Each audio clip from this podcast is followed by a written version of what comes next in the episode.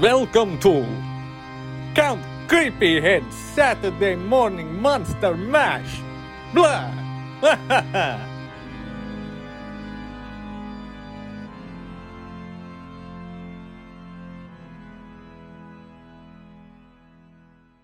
Welcome, everybody, to episode six of the longest Saturday morning Monster Mash podcast of all time. That's right. Blah. It's Count Creepyhead's Saturday morning Monster Mash. Six episodes in, still going strong. Still creepy. How's everybody doing? Pretty good. Not too shabby.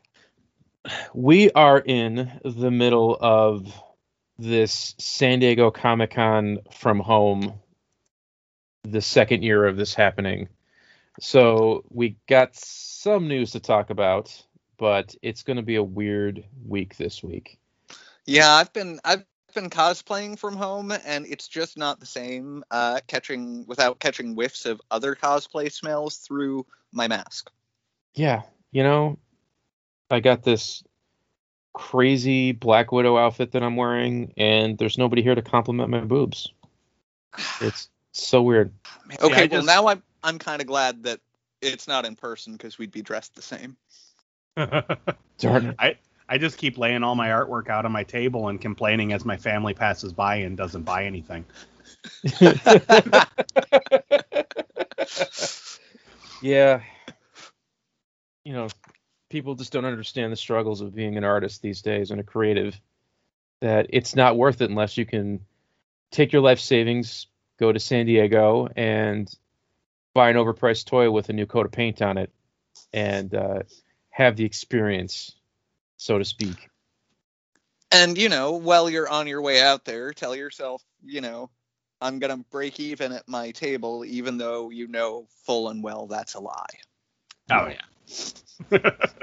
I'm gonna flip all this extra stuff that I have, and maybe it'll pay for the tacos that I had for dinner tonight. Maybe. As you guys can tell, critically, we're not the biggest fans of the concept of San Diego Comic Con. Yes, if you gave us free tickets, we would gladly go. But as people who can't afford to go, and as adults, it's a bit ridiculous. So you know, I went to uh, I went to New York Comic Con several years in a row, yeah, and during those years, I watched it slowly grow into more of a San Diego Comic Con like event, and it was, to be honest, it was kind of disheartening because it slowly became less and less about a Comic Con type event and more of just a giant pop culture extravaganza with overpriced celebrities and giant corporations funding half of it. Like it, it got to a point where the block, which is traditionally the, you know, smaller vendors area, hmm was almost 50% a Funko booth at a point where Funko no longer belonged in the block because they were not one of they're not one of the small guys at this point. Yeah. Like they may call themselves one of the small guys, but really if you're in every frickin' retail store, regardless of whether or not they carry toys, you're one of the big guys. Yeah. Agreed. Funko has the largest toy footprint in the market. You can't the fact that you can go to a 7-Eleven or a Walmart and find Funko crap is ridiculous. I think the only thing that comes close or maybe is bigger is Hot Wheels. Yeah. but yeah, it just got to it got to a certain point where it was overwhelming, uh, especially if you were working the con to any degree and wanted to check something out because at the time it was so spread out that to leave a booth in the and get to Artist's Alley was at least a 45 minute trek. Oh Jesus. and that's because you had to work your way through the Javits Center to from literally one end to the other end through a con crowd. Yeah. That's not worth it. Yeah, it was it was intense the the last year I went. Yeah. I haven't been to a really big con in a long time. Uh, the last big con that I went to was Wizard World Chicago. Uh, 2002, I believe, was the last one I went to. Oh yeah, Josh knows about my first experience there. All you have what- to do is say Wizard World. I know the stories. that's yeah, that's one of those uh, better left for maybe a different podcast type of stuff. Yes. Um, but yeah, my my last venture to Wizard World, you know, it was it's a very it was a very big con, um, but it still hadn't kind of exploded in the way conventions uh, have now. So while there was a lot of pop culture stuff, that was all kind of up front. You would go in, they would have like the big Marvel booth, the big DC booth. There was like a Warner Brothers section that just kind of encompassed all of their films and cartoons and all that. Um, but the mid ground, like the middle of the area, uh, middle of the convention floor, was all sellers. So it was all like, you know, the guys who have the huge toy booths. Um, you know, the the like when Stikfas first came out, they had a huge booth.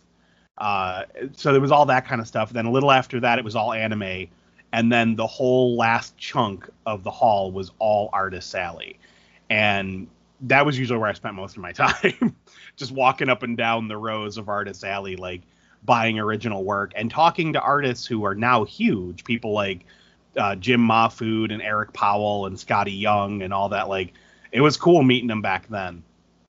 But uh, yeah, that stuff always was cool. yeah, I mean that's I mean that's why I loved I loved going to cons was to, to go to Artist Alley. Um, but I haven't been to one of the big ones lately. I think the the last biggest convention I went to was I mean, well obviously I go to Nickel City every year in Buffalo, which is kind of our big one around here, but it's not it's not big in in the sense of big cons. Um, but the last biggest one I went to was the Cincinnati Comic Con, but their thing was they they focused on comics. Like they still had toys and other stuff, but their big focus was comic books. So like half the hall was industry professionals and the other half was amateurs. So that was a really fun convention as well. I'll never forget one of the I think one of the things that told me that Comic Con, at least New York and San Diego Comic Con, had become too cluttered for my personal liking. Mhm. Uh, was again the the very last year I went, I was wandering the floor on I think it was a Sunday, so you know traditionally already a down day, Right. and they had this they had this really really really weird new setup the last year that I went where instead of having artist Alley uh, over all the way on the other side of the con Mm-hmm. it was sort of broken up up in a weird way throughout the con which on one hand is cool but on on the other hand it gets very it got very lost in the con and Yeah. I, I distinctly remember I was chatting with independent comic creators who frankly seemed kind of desperate to draw someone over. And as soon as they targeted me, it was like, yeah, I'll go talk to them. Right. But while we were while we were talking, they pointed to something that was happening directly on the other side of the aisle from them, which was Billy West, like sitting at a booth. And he was kind of call kind of doing the same thing that they were, and he was just like, "Do you guys want a picture?" And the guy walked by dressed as Fry, and he was like, "Hey, did you want to come take a picture?" And the guy just sort of waved at him and like didn't even look up, and he was like, "I voiced him, you know." and the guy just kept walking. And it was Oh a moment of like, yeah, this is too cluttered. Like Yeah. there's too much here to get like that gets lost in the being this size. honestly a lot of conventions when they when they don't have it broken up into those sections um i don't think people know a lot of the celebrities because because like you usually have celebrities in their own section but the conventions where they are kind of peppered throughout the hall i've seen people walk by you know larger name folks just like i don't know who that is and just keep on walking it's like wow that's kind of kind of shocking And you know, it's it was even funnier because Billy West's speaking voice, like it's probably Fry is one of the closest to his speaking voice. Right. Absolutely, yeah. So it kind of sounded like Fry yelling after Fry. That's I'd be amazing. totally into him just from Howard Stern. Okay. So, guys, find anything cool this week? Uh, Josh, I'll let you go first. What'd you get, Josh? I have a very short list. Uh, it's not monster related, but goddamn, do uh, I bought the Ark. I bought Yeah. the Titan class Ark. Uh, and I was I was initially on the fence about it. The main thing I really was intrigued by was mainframe, the included robot that turns into the Teletraan one. mm-hmm. But it's just it's such a clunky, chunky robot. Uh, and inspired by the last the last Autobot design. So it's kind of cool to have a big chunky robot from the Ark that also looks like the Autobot symbol. Oh yeah, that's really cool. So yeah, like once you transform it, the face does it looks like it transforms into the Autobot. That's I really never, I never made that connection. How does it compare to other larger clunky transformers of that size, like uh, Unicron or um, not Primus? Well, see, technically, Unicron these Cybertron. days, uh, Unicron and, and Primus would be considered more of a commander class. Okay. They're kind of a step under the Titan class because the the Titan class has just got huge. Yeah. yeah. Um, it is because everything is it is uh, retail prices like ten dollars more than the previous two Titan class, and well, the core robot of the Ark slash they they don't officially call it the last Autobot. It just doesn't even have a name. It's just the Ark into giant robot. Mm-hmm. Uh, he doesn't have a ton of engineering in him himself, but he does have some really cool features. Like he has a pop down ramp in robot mode, or not robot mode, in uh, Ark mode, that the majority of deluxe class vehicles can drive up onto and sort of shut into the Ark. And that's really cool. Uh, if you remove mainframe from the Ark mode, then it sits any of the core class figures or legends class if you have a, a larger older collection right into the cockpit area so you can peek through the little little windshield on the top of the uh, the Ark and see the robot sitting in there That's awesome. Or if you keep mainframe in there the the teeny tiny slug scale that they've been including with things like unicron from haslab Yeah. uh, it comes with a teeny tiny Optimus Prime in that scale. And mainframe transforms into the bridge of the Ark. So it's got the little uh, navigation globe in the center. And it's got several places to put the little slug figures if you have more than Optimus Prime. So you can have people manning the co- the control panel.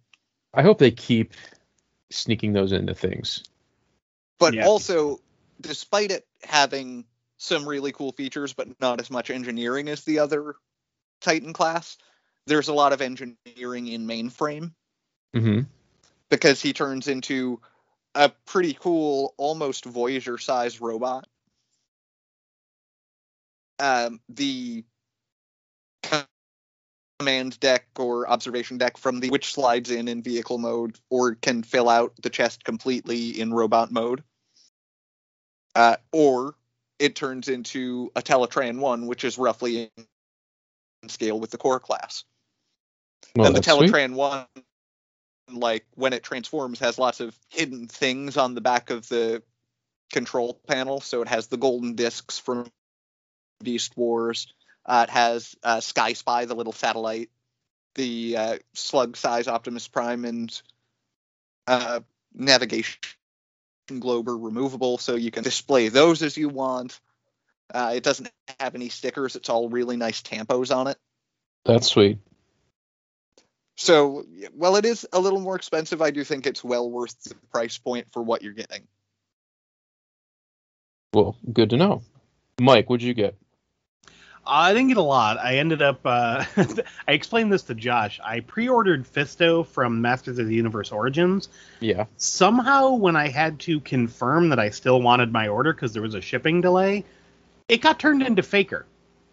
Um, I mean, I'm not really going to complain about it because I was going to buy Faker as well, but now I'm a little pissed that I, I got to try to track down Fisto. So I got Faker in the mail. Um, definitely a cool figure.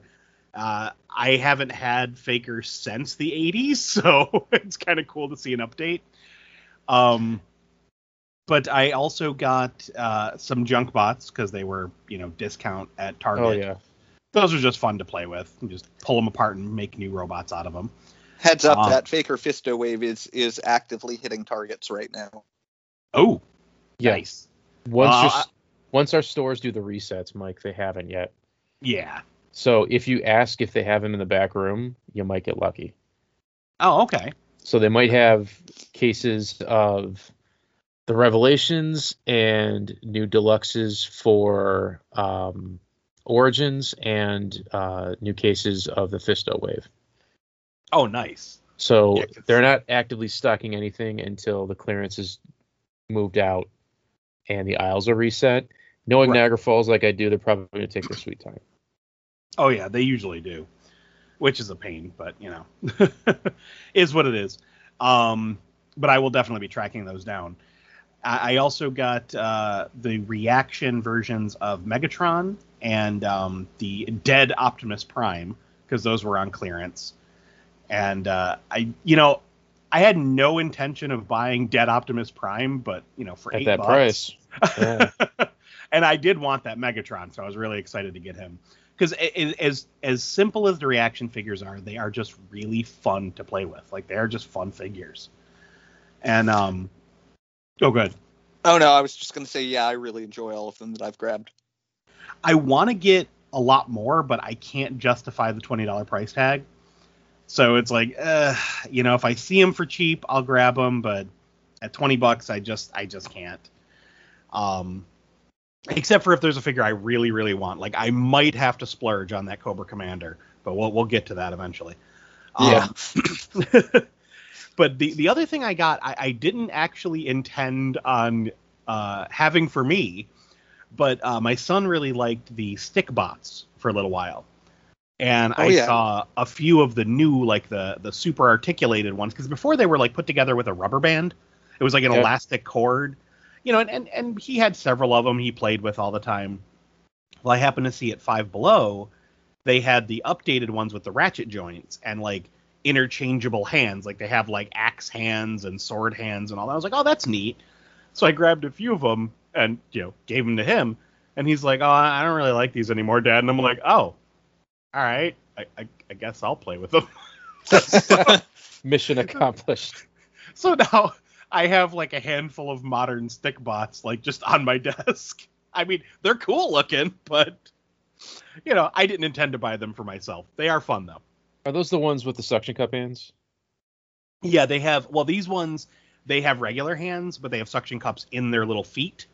Um, Okay. because these are like the updated ones, but you can swap out their hands for suction cup hands or for weapons. Yeah, those definitely remind me Ah. of Stikfas. Yes, they're they're they're that kind of play pattern where it's like it literally is like a stick figure that you're playing with, but they're oddly fun because they're super articulated and they have all the swappable parts. Hey man, I mean, for that price. Right. I mean, it's five bucks. so, but yeah, like I said, didn't get a ton this week, but uh, I I I really like what I got. I um but I was telling Josh this. Walmart, not Walmart, geez. Walgreens, the other wall store, has done some crazy clearance that is pretty much store to store. So you can walk in on one Walgreens and they have nothing, and you walk into another and you get really lucky. Uh, so certain Marvel Legends have been ringing up for about two bucks, and certain Funko Pops have been ringing up for a dollar. And uh, because of my job, I drive all over rural America. So I've been stopping at every single Walgreens I can find. And I have a giant pile of Funko Pops and a few Marvel Legends. A lot of them I find don't ring up on clearance for no particular reason. Mhm. Um, they're older you know, like I find uh, Tombstone from a very old Spider-Man Legends wave. In your mind, you're thinking clearance. You take it up front, it doesn't ring out. But if you find like Wasp, she's Mhm. two bucks. So it's like hit or miss. You gotta grab everything you find. As long as it's not a brand new wave, have somebody scan it, you might get lucky. Um, and on top of that, a lot of LOL dolls that my daughter took. But uh, I've got those, and I'm still gradually like opening up toys in my collection to put on display in my basement that floods occasionally. Um, I opened up my Super 7 Ultimates Conan figures, and I hate to say this, they're a big disappointment. Um, they look cool. It's cool that you have them, but for the most part, they cannot hold any of their weapons unless you want to actively warp their hands with hot water or like a blow dryer. And I am not sure I want to do that. So they have tiny hands, big weapons. It's a little weird. Um, Conan can hold his hold his like his uh, Atlantean sword or the father sword, but if you have um, like Thorgrim comes with a giant hammer, the handle on it's huge, and he's got the very tiny reused Masters of the Universe hands. Can't hold him to save a damn. So you kind of have to have him set it down and hold the handle. So That- I don't know. That sucks. I was going to get them disappointing. either way, but opening them up, I was hoping to get some cool poses out of them. They're going to be very vanilla, unfortunately. Uh, Thulsa Doom's pretty good though because he just has two daggers, so he can hold those fine. That that whole thing of not being able to hold your accessories is one of my biggest pet peeves in in all of toydom. Like whether it be the grip is too loose uh, to hold the weapon or the weapon is too big for the for the figure's hand um mcfarlane toys like lately I, i've as, as much as i've been loving what they've been putting out some of their figures have this problem because the the 40k space marine which i absolutely love getting his chain sword in his hand was I was afraid I was going to break the sword, like because his his fingers are so thick in that armor, and the grip is so uh, tight that you can't really get the handle of the sword. And there's like there there's an uh, like a knob on the end of the hilt, so you can't just kind of slide it down into his fist. Like so you have to like wrap his fingers around the hilt. And it, it it took me a while. Like I had to like keep heating up the hand to just try to get it in there. Um, and then same thing with uh, the Witcher. Um, I always forget his name, but it's the skull faced guy. Yeah. in Witcher games. Um, actually, Maurice found him for two dollars at Walgreens and was like, "Hey, do you want this?" And I'm like, "Yes, here's your two dollars." Um, but same thing with that, where I couldn't uh, I couldn't get the sword in the hand easily. I had to like heat up the hand to do that. I, that just that's a huge pet peeve of mine. Yeah, You know, it's I've not noticed hard that to. with a handful of the DC figures too. Yeah, you just have to make the accessory come apart. And Right. slide the handle in and reassemble it. That's usually the And- best resolution. And I'm gonna say this bluntly for companies like NECA. When you do that, let us know. Yeah, so we don't break them Put to find out. something in the box. yeah. Uh, well, I love it. I just need to know about it to be able to love it. yeah, or give us extra hands. Like Very if you sculpt open. it so well that I can't tell that it comes apart, tell me that it comes apart. Yeah, if you're gonna give somebody like a petri dish or a flamethrower, make sure we can hold it properly. Just saying. Agreed. We'll get to that. Uh, so last week's uh, seashell bottles were a little weird because my daughter got deathly ill with um, cooties, is basically what I'll call it. She was at uh, summer camp, got a cold, lost her voice. So we had some very weird but funny Arnold Schwarzenegger themed seashell bottle commercials. um, and I'm hoping to have them up uh, for sale on the Facebook page. I don't know if anybody's going to buy them, but I'm going to try for my daughter. This week, um, I reached out. We're all big fans of this uh, local blues singer from up here called uh, Dick Fats. I was listening to his Live from Boise album, and I thought, you know what? Is he still alive? I hadn't heard anything from him in a long time. And uh, it turns out he's still making towns despite COVID. and uh, he is going to plug some of his stuff now. Um, so, ladies and gentlemen, a word from our sponsor, Mr. Dick Fats. Take it away, Dick. Sorry, I need just a second. You're good. Take takes me a second to get the uh, the dick voice.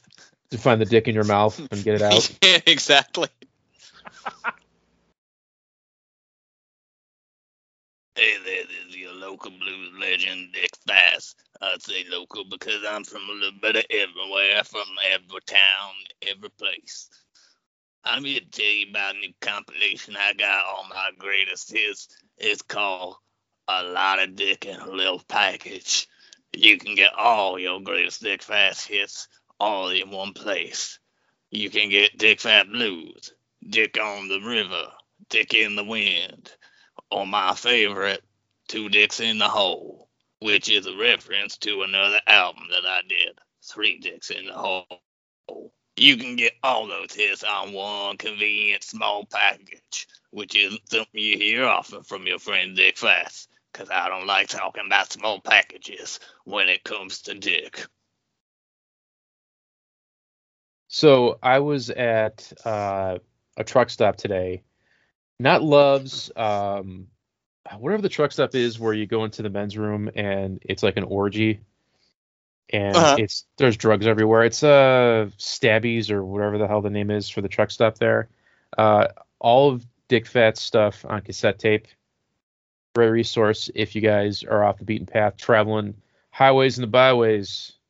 Need something to listen to uh, I got Dick Fats in Your Mouth, and uh, one of his best albums. So that was from 1980 something. I can't remember exactly. Anyways, for every Yeah, like the way his albums date back is almost inhuman. I know he's got to be in his 80s At, at least. least. Yeah.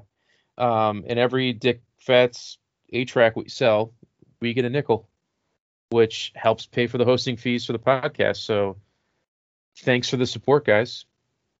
Are you guys ready for a massive news dump from San Diego Comic Con, stay at home con, whatever news, exclusives, etc.? Absolutely. Buckle up. Dump it. Here we go. I'm going to start with Mattel Creations final scene Ray Arnold two pack of a Raptor, Samuel Jackson in his arm. Available on Mattel Creations, 22nd, 12 p.m. It's 25 bucks. It's a nice cardboard packaging, a Raptor toy that you can find anywhere in the store. Actually, hint, hint, it's on clearance at Walmart as we speak. And a little teeny tiny three and three quarters Samuel Jackson with his arm ripped off, which I think it's worth that for its price alone. Just have an armless Samuel Jackson. He doesn't have a cigarette hanging out of his mouth, but it's still cool because it's Samuel Jackson.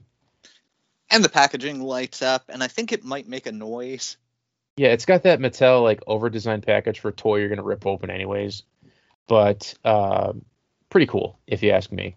Uh, their other exclusive that they announced is a weird reverse glow in the dark scare glow from the upcoming Revelations show, which I'm probably gonna take the day off when it comes out and binge it. But instead of the standard white body with the skeleton, now it's a black body, the white skeleton, uh, and a weird glow in the dark head and lots of reused parts, fabric cape. Uh, The kind of an fabric cape underwhelming. does have a wire in it. That's pretty cool. The the fabric on Skelegod was very awesome, so I'm hoping it's pretty cool on the Scareglow. I don't know if I'm gonna get it because I'm gonna be getting regular Scareglow. I really can't see why I need two. And he's got a weird power sword you can rip into two parts that looks very bizarre. And it looks like it also glows. Yeah, it's very clunky looking. Uh, The, so I will say I I took a I watched the the Mattel designer reveal of that exclusive. mhm. And I do despite the fact that I can't see myself buying it, I really do applaud the over designed packaging they have for him because it's pretty cool. It's it's made up like an old attorney and tome book. Where like you take the outer slip cover off and then when you open the cover, you get an initial burst of like flashing light. And then when that fades away, it fades into black light, so you can actually see him glowing in the packaging. That's awesome. So uh, I it over designed, yeah, unnecessary, totally, but very well done and very cool. Like totally, that is something I will say, uh, bravo con exclusive because that's exactly the thing you should have as a con exclusive. Cool packaging, maybe a few alternate accessories, and a different deco. Yeah, Yeah. I agree. I'm gonna have uh, trouble reconciling this new story for Scareglow because for me, the perfect story has always been the ghost obsessed with getting into Castle Grayskull, and the story they gave him in the classics toy line where he's killed by Castle Grayskull Man as just a gag.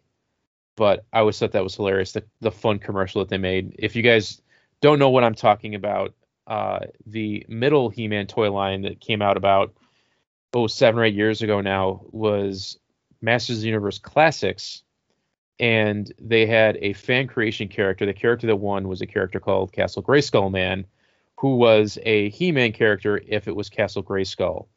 And the story they had is that during one of the Ultimate Battlegrounds, which is the pack and poster you would get with He-Man toys back in the day that have everybody fighting. So they had a big battle.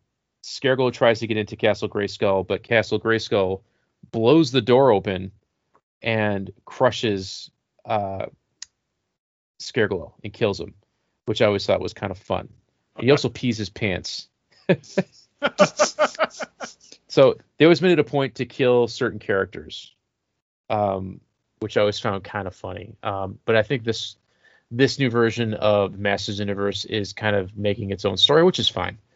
But this is my continuity until I find something better. There are NECA re-releases coming out of the Turtle 4-pack. Uh, Rasputin and Genghis are coming. You can get those up on Target. Let me double check to see if they're still active. Yep, still there.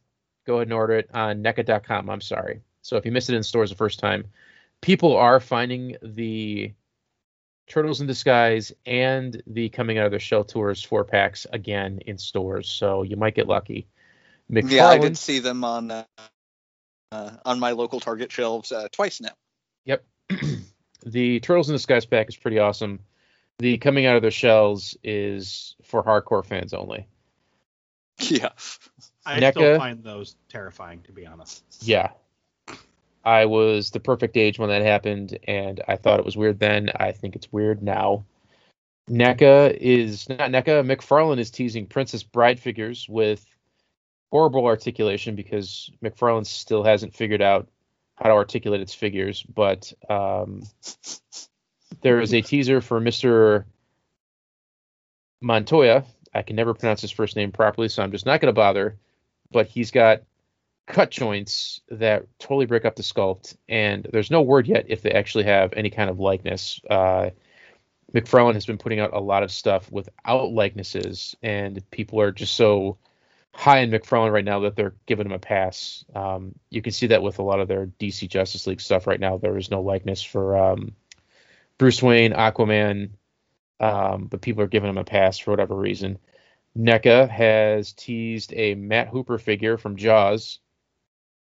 I'm guessing that it is the Mego style with the cloth outfit because their Quint figure was the same way. Um, there was nothing showed off at the Comic Con panel other than some accessories. So his hat, a bag, a bucket of chum. Take that. with Man, what a kick in the salt. balls it would be if it were an ultimate figure. It's NECA. I don't. I'm not even going to pretend to understand their thinking on a lot of stuff. Figures that I think should be ultimates aren't, and figures that I don't think should be ultimates are. So, uh, Mezco has showed off their Godzilla five points two pack of the Mothra twins with Mothra. It looks really, really, really good. yeah, Um, that's a really cool set. my only complaint with these five points figures from Mezco is they look too good. Anything in that scale with that amount of articulation, I kind of want it to look a little dumbed down with soft sculpts, and Mezco has kind of gone out of their way to make things look really nice. So take it or leave it. Uh, but their Godzilla stuff is pretty cool, in my opinion. Um, I'm a Godzilla collector, but not that big of a Godzilla collector. Mhm. But the twins definitely don't get any kind of love, so that's pretty cool. Uh, more Golden Axe stuff from Storm Collectibles. Um, this time it's the female barbarian Tyris Flare, and she comes with the blue dragon. And again, if I collected these, it's very awesome, but I don't. There are Hammer horror statues coming from Sideshow with Christopher Lee and Peter Cushing from Dracula. Someday somebody will make action figures that aren't the bizarre mega ones that are out now. Uh, it sure as hell isn't NECA because they didn't show anything off today. Uh, what else do we got? Do, do, do. I'm taking pot shots at all these toy companies. Uh, there is a big, big, big announcement from Hasbro that we'll come back to about Galactus. McFarlane has the Disney license or the Disney Mirrorverse app game license where it's your favorite Disney characters, but they're extreme and they have armor and they have exaggerated anime looks.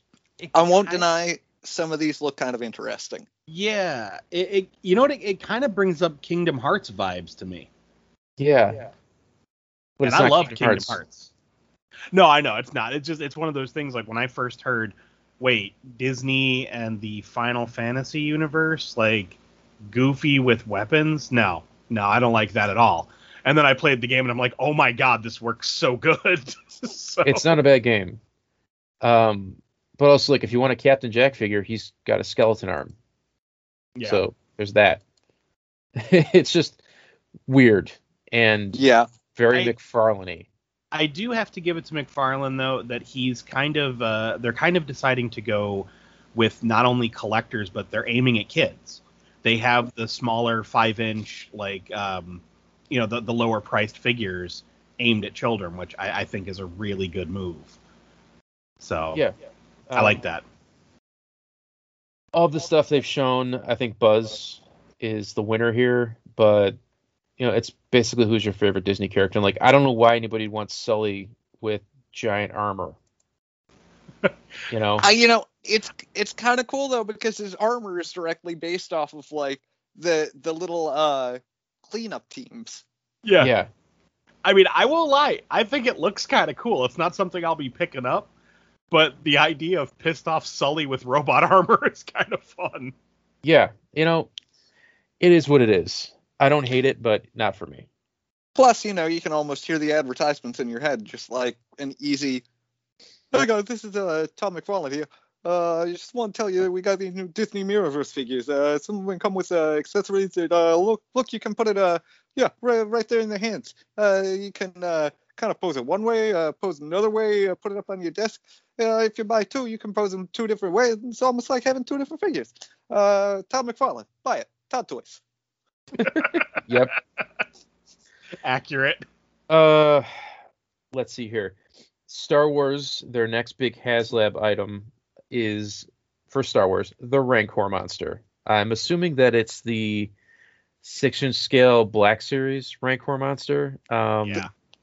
I assume so, but they haven't actually clarified it. But uh, did you did you see the way it was wonderfully leaked before it was announced? No. Yeah, you, you sent that to me.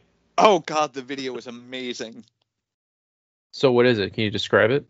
Yeah, it's basically it's the designer, and he's starting to talk about uh, the future of HasLab products and projects, and he's going like, you know, as as you'll there are some different HasLab projects coming up, like the uh, Black Series Rancor, the uh, the next Star Wars Black Series project that we're gonna have coming up that we'll announce here soon. And you can Yeah. like you can just see his face freeze momentarily. that video was fantastic because they, they did the Curb Your Enthusiasm music over top of that. And then uh, Oh. it, w- it was maybe hours later that they put up the official teaser for the Rancor because they were like, well, we got to save face now. Right. as much as I love Rancor, I don't love it at HasLab prices, which again, we'll get to it. Um, Hey, if it can eat three and three fourth inch figures, that might be a game changer for me. maybe. Well, maybe. We'll see. Uh, kind of the big unsung hero today for all the news that leaked out. New reaction stuff.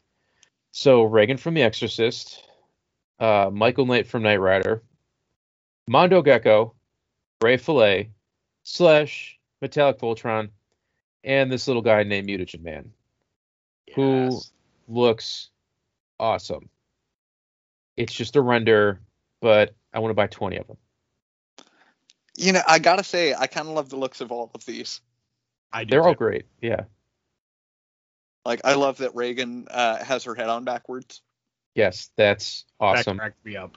I hope the hair is sculpted so she is permanently like that. I do too. uh, I like I will- Slash getting some love. Hopefully, uh, that means he's coming soon in an Ultimates form. buy the Hoff, no question. Yeah. Uh, I hope they make the car. I hope they make KITT. It seems kind of weird to have one without the other. I hope they make as an exclusive Evil Michael Knight with his goatee because it's a simple repaint. Oh God, yes. Um, never a huge fan of the show, but you know, it's the Hoff. Uh, now we're getting into the better stuff here. NECA. Let me ask you a question, Mike. Are you a good speller? Uh, depends.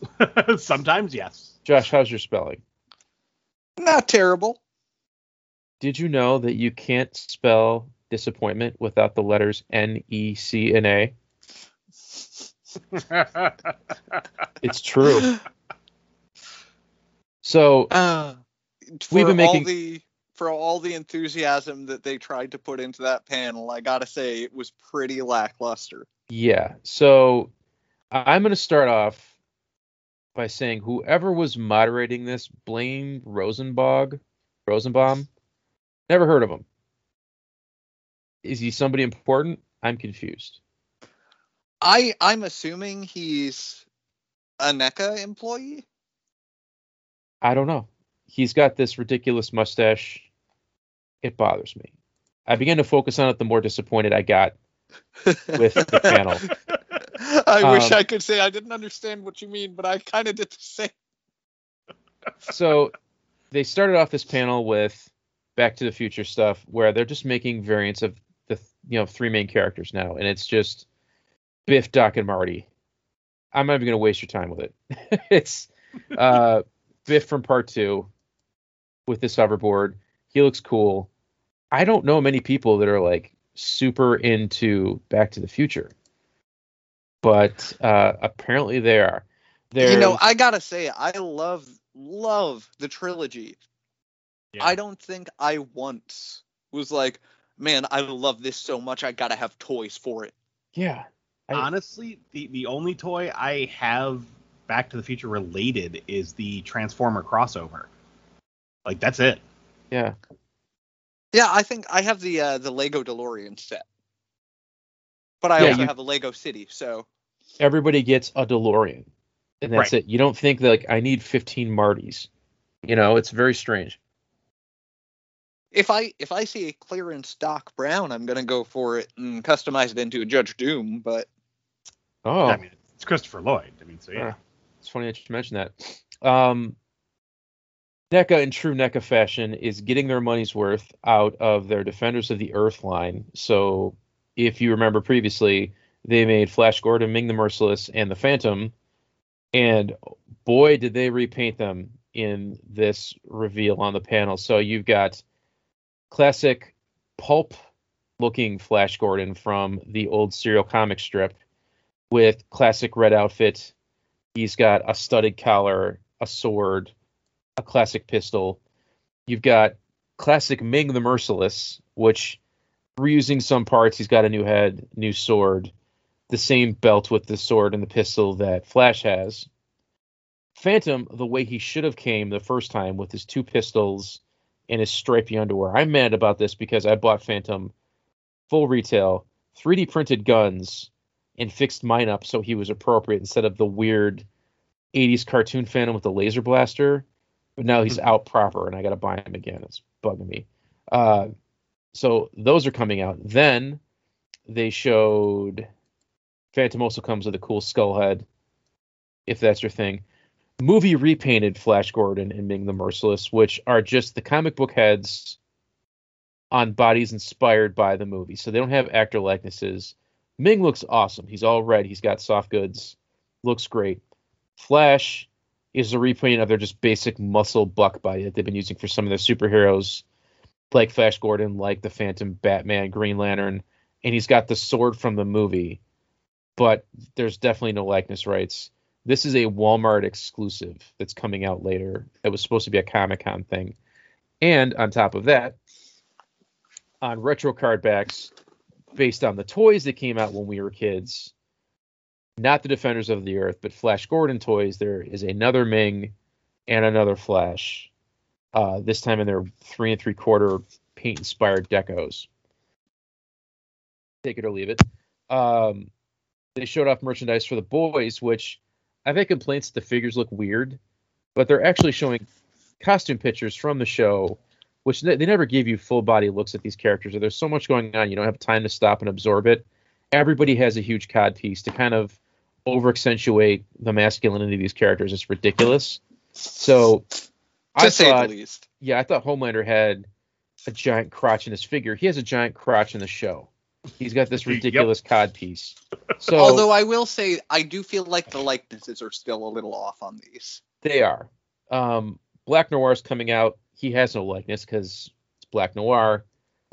Looks pretty good. And there's A Train, which again has giant package.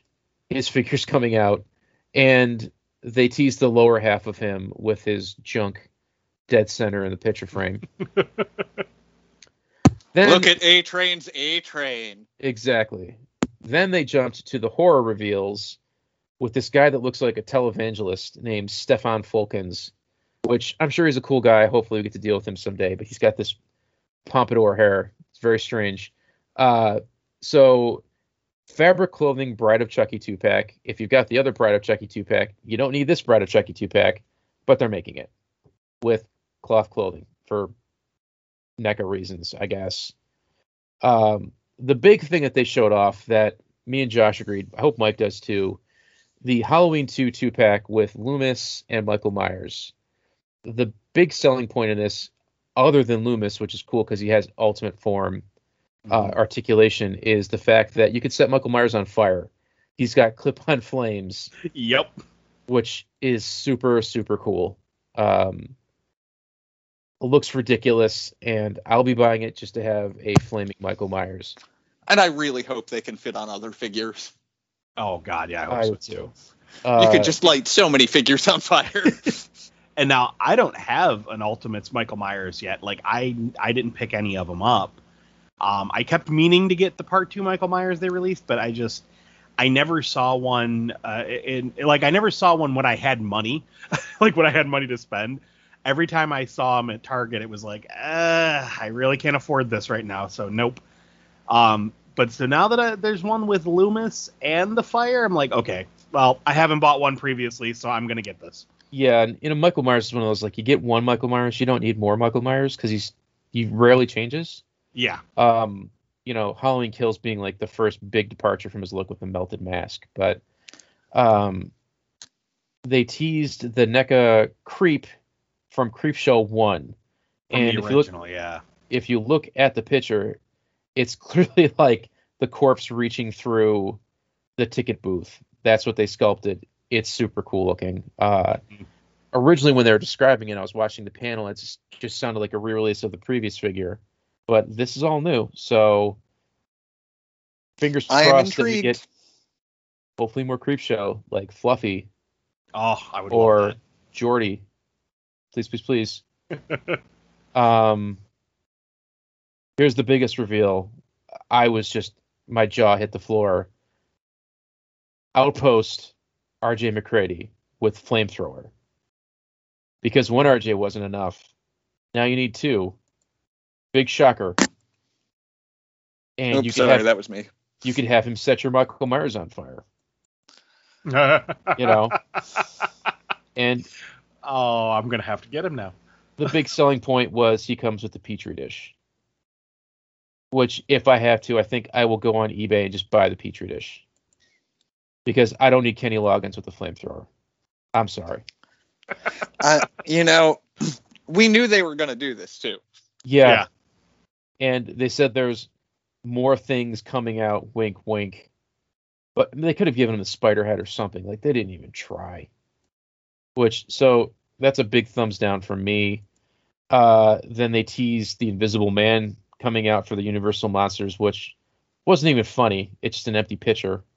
Uh, their next reveal from the Universal Monsters was the Mummy, which we've seen already. Looks really cool. They've included the sarcophagus now, which the Diamond Select version had. Uh, so this is a definite upgrade. If you wanted to get rid of your Diamond Select one, you can have this one from NECA, which looks beautiful. Uh, they said they're going to complete the Lost Tribe with this Ultimate Articulation, which is like a few more joints if you've got the figures already and new weapons. Um, that's all they showed for Predator, and it's kind of a letdown. Then they teased, they didn't tease, they just let it out of the bag that the big reveal that they had a few weeks ago, where they showed the silhouette of a Predator head, not Predator head, an alien head, sort of looked like a Capcom Aliens versus Predator um, Talon Alien. I got that name wrong, but I was like, nah, can't be. But it is. They're just repainting them in all black. So if you've got the Aliens versus Predator special aliens, now they have movie accurate color schemes plus some extra articulation, which is, you know, per the usual from NECA, uh, in all black. I'll have to get these. I'm kind of ashamed of that. I'm happy with my video game versions. Yep. Yeah, same. There is a Demolition two pack, Gremlins new batch two pack with a brown gremlin and a green gremlin with a ton of accessories, construction outfit, dynamite, a mallet, a big cartoon bomb. I have religiously been buying all of the Gremlins 2 stuff. This is the first time I feel like I might skip them. Um, because they're literally just background gremlins, if they're real gremlins at all. I don't even feel like watching the movie to see if they're in there, to be honest. Uh, they teased an upgraded brain figure. I've got the old brain figure. I don't think I need this one. But Stuff it's from- an ultimate brain, I'm sure. Ooh, he's got ankle articulation. Ooh. Uh NECA gargoyle stuff, which I keep telling myself I'm not gonna buy it. I don't know if today changed my mind. Uh they showed off Goliath packaging. They showed off Demona, Goliath on again, off again, good guy, bad guy, love interest. And in typical NECA fashion, the next figure is a repainted Goliath as evil Goliath, which is like Goliath backwards and he's got white hair instead of black hair. Uh, character I don't remember from the show when I was a kid, but he's real. And if NECA can find a way to reuse the sculpt and save a few bucks, they're gonna do it. Then the real, you know, big reveals for this Comic Con stuff was Ninja Turtle stuff. So they showed off the Loot Crate exclusive Danny Pennington with they really wanted to like hammer home that they have a Sex Pistol licensed T-shirt, which I love the Ninja Turtles movie. I don't care enough to get it. Um, unmasked Casey Jones. I've got Casey Jones. I want him with the mask on. I don't need. Is it Elias Koteas, the guy that plays him? Uh, You know, that- The thing that bothers me about this is the fact that they include a mask that cannot go on his face. Yeah. I don't care. I've got. He's got the masked head. It's part of. So if you missed him the first time, which a lot of people did, this is cool. I found the other one that came out. I don't need another Casey Jones. Uh, but you know, good on them for getting this back out there. The likeness is pretty good, all things considered. Uh, Secret of the Ooze, regular Shredder with his big crazy helmet, uh, new cape, purple instead of that maroon color, and he has an unmasked profile and a bunch of new weapons that they were going to include with other Shredder figures.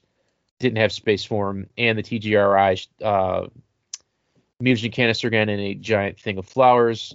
And because it's NECA, the Super Shredder figure is coming out a third time, this time with original toy inspired paintway. So he's purple with highlights and a new belt. and, And a, a base. a base. Ooh. Uh, oh I will boy. move on. Yeah, I'll move on to the cartoon reveals. they tease Fugitoid. They have Mirage Fugitoid. son of a bitch. Yes, you're right. That's awesome. They have the previously showed Scumbug and the ant guy whose name I completely forgot. Josh, help me out. Anthrax. Anthrax. Anthrax. My favorite metal band. Uh, I like Scumbug. Anthrax, meh. But Scumbug was a favorite when I was a kid. They have, oh god, the Groundhog, Dirtbag, and the Robot Bull guy. Josh, help. Ground Chuck. Ground Chuck, Yep. Ground Chuck and Dirtbag. Uh, these guys look pretty cool. Two pack. If you're a fan of the cartoons, I think it's totally worth getting. Uh, the only problem being they're so similar to the toys that if you want to wait for the Super 7 versions, you got to make a choice. Um, me personally, I prefer the Super 7, but these will be out before the Super 7s for sure. Uh, a cool thing that Ground Chuck can do is he can come out of the ground. You can break him apart at Dirtbag. the waist. Dirtbag. What? All right, whatever. Yeah take away my Ninja Turtles card. Um, a big deluxe set with. Oh my god, it's been a long day. Wingnut and Screw Loose. Yes, Wingnut and Screw Loose. I'm Uh, so excited for this pack. This one is super cool. Um, but again, very similar to the toys. So if you're not sure which one you're going to get, you kind of have to make a choice. I think they're both worth getting because Wingnut is such a cool character. Um, I kind of put him up there with like if you had to pick from the fun, uh, not the Rogues Gallery from Ninja Turtles, but like their allies that were also animals. I think Wingnut is definitely one of them, and he's a Mighty Mutant animal, so Right. I think it's worth getting. Uh, And I, think, he's that- going to be pretty different from the Super 7 one if he comes out because the Super 7 one, the, the costume was tore to hell and there was like all this battle damage on his wings and Yeah, he had that like Brundlefly ripping apart mutation aspect to him. yeah. Um, and they also showed off more of the colossal Chrome Dome figure, which is really sweet. And finally, the News Team playset that was supposed to be a Comic Con exclusive, where you get Cat April, Irma, Vernon, and the news director guy, whose name I Burn. completely forgot. Burn. yeah. Yeah. I knew that. um, first time in the line for a lot of these guys, in particular Irma, who is, in my opinion, uh, much needed. Get an update. She had the older Turtles figure, didn't she? The Toon Turtles. Yeah, she did. Yeah. So did Burn, actually. yep. He was, Uh, God, he was such a terrible figure. He was just eating a sandwich. He's like stepping on food. He's, oh, it was, he was bad. well, typical Playmates. Here's hoping they make a uh, the most recent version of Irma that turned out to be a Krang. Um, I always thought that was a fun twist. That was such God, I want an Irma bot. Yeah. Irma Bot was awesome. Uh, I believe that is it. So the Channel Six box Uh, set. They, Nope, they, they also- something. Yep. Oh yeah, and animated versions of Tokka and Rahzar. Yep. Which, looking at the silhouettes, don't look like a reuse of the movie Tokka and Rahzar, but I wouldn't throw it past them.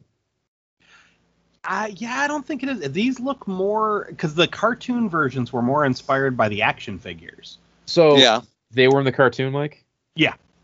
Okay, that confirms it. I never I saw don't that. remember them being in the cartoon, but Later season, I want to say seven or eight. Like it was toward the end. Like it was when, um, it was before they were fighting. Uh, God, now I'm forgetting the the weird alien mob boss's name. Um, it was before Lord they were. Dregg. Yeah, no, it was after after Dregg. There was there was Lord or no, I'm sorry, before Dregg. There was Lord Dregg, but there was that slimy dude before him, and I forget his name. Oh name. yeah, yeah. like uh, fat, like an intergalactic gangster. I can't Yeah. remember his name, but I want to say it was around those seasons that they finally popped up, and it was very strange because Rahzar was like super smart, like he wasn't he wasn't a drooling you know baby.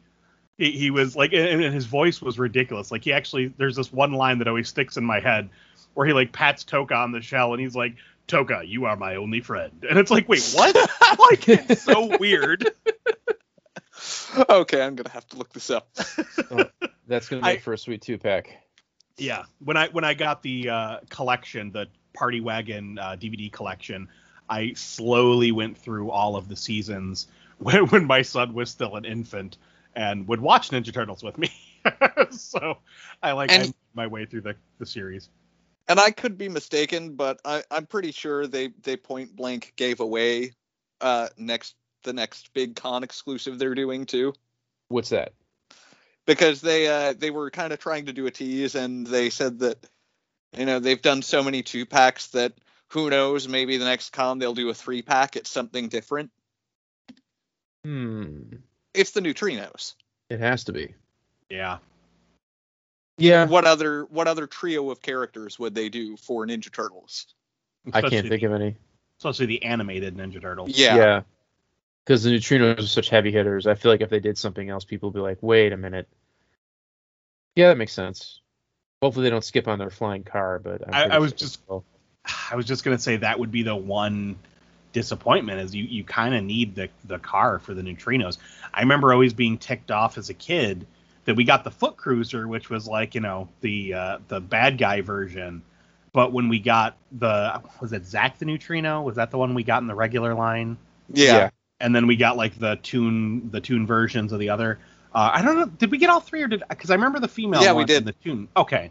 I Yep. couldn't remember if we got all three. Um, because I know I only had Zach, mainly because he had a hoverboard and I thought that was cool. But uh, I was always pissed that we never got the red or blue neutrino flying cars because that foot cruiser was one of my all-time favorite vehicles, and I totally would have got the other two. yeah that was a badass vehicle Ah, it's such a cool vehicle. All right. I'm going to take a two minute break, guys. Not even two minutes, like half a minute. And then we're going to come back with a Dick Fats commercial. And then we're going to talk about Galactus. All right. oh so- yeah I'll take a I'll quick be break as right back.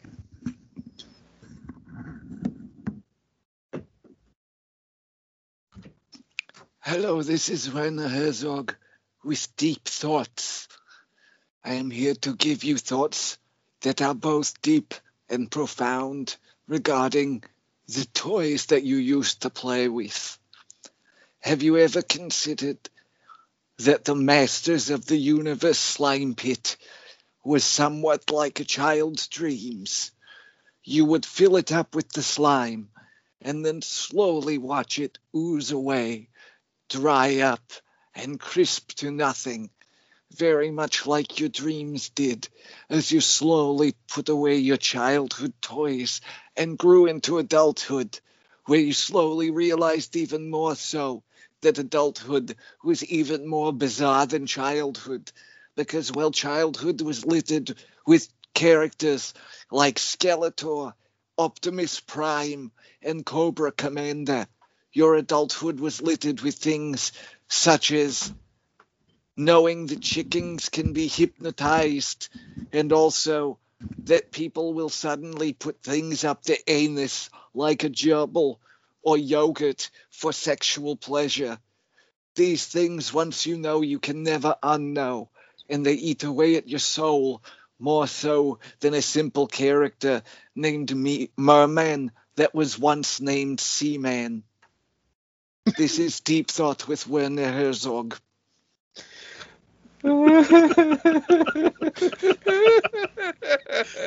I love coming back to that. i just immediately started rambling Okay. Oh, Lord. We're back, and we are going to have a quick word from our friend. I think he's got a handler like the Colonel, but uh, Mr. Dick Fats wants to tell you about his big disc catalog and how he wants you to buy it. So we'll be right back with the word from our sponsor this week. Oh, I woke up this morning and I feel like a tripod. Said I just look next to me. There's a group because I'm a blues guy. I went downstairs, I tripped on my shoes, I put on the news, I saw someone die 'cause they slipped in cat poo. I guess I got the dick fat blues.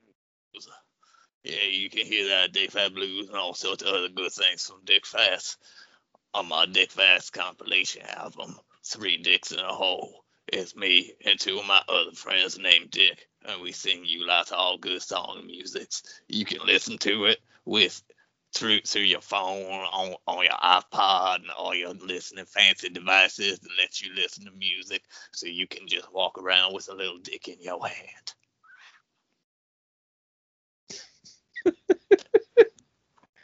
I have Oh. to mute for these. Oh my god.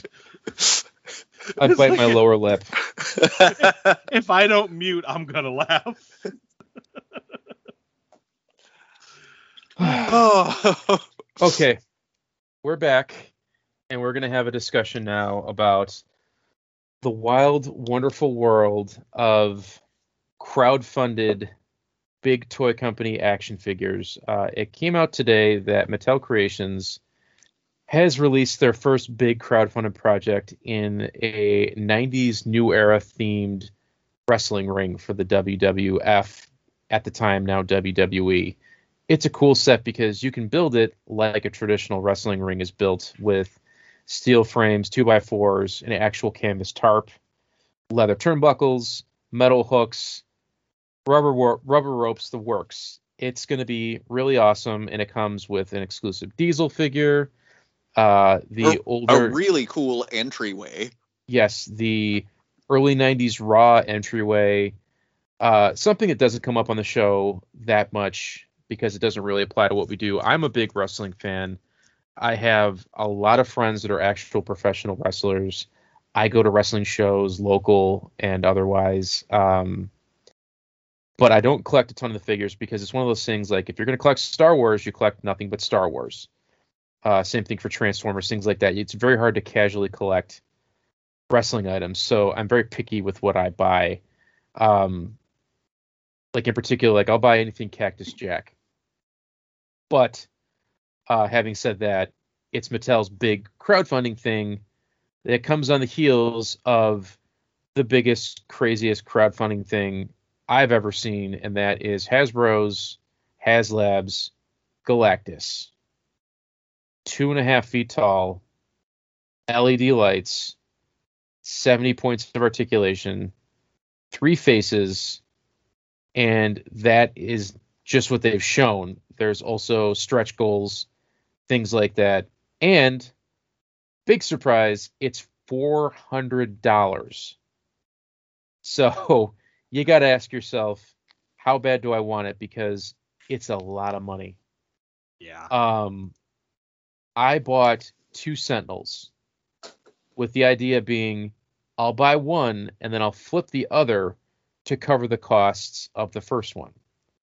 That one sold so well that it got all of the stretch goals included, which was two new action figures and new heads for the Sentinel. Very cool. Having said that, I don't have the Sentinel in hand. Nobody has it. Nobody knows what they're getting yet. And yeah, Hasbro that's is that's a little maddening.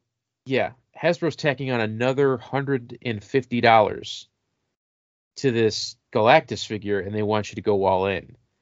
And it's like, uh I don't know if I want to do this. Yeah.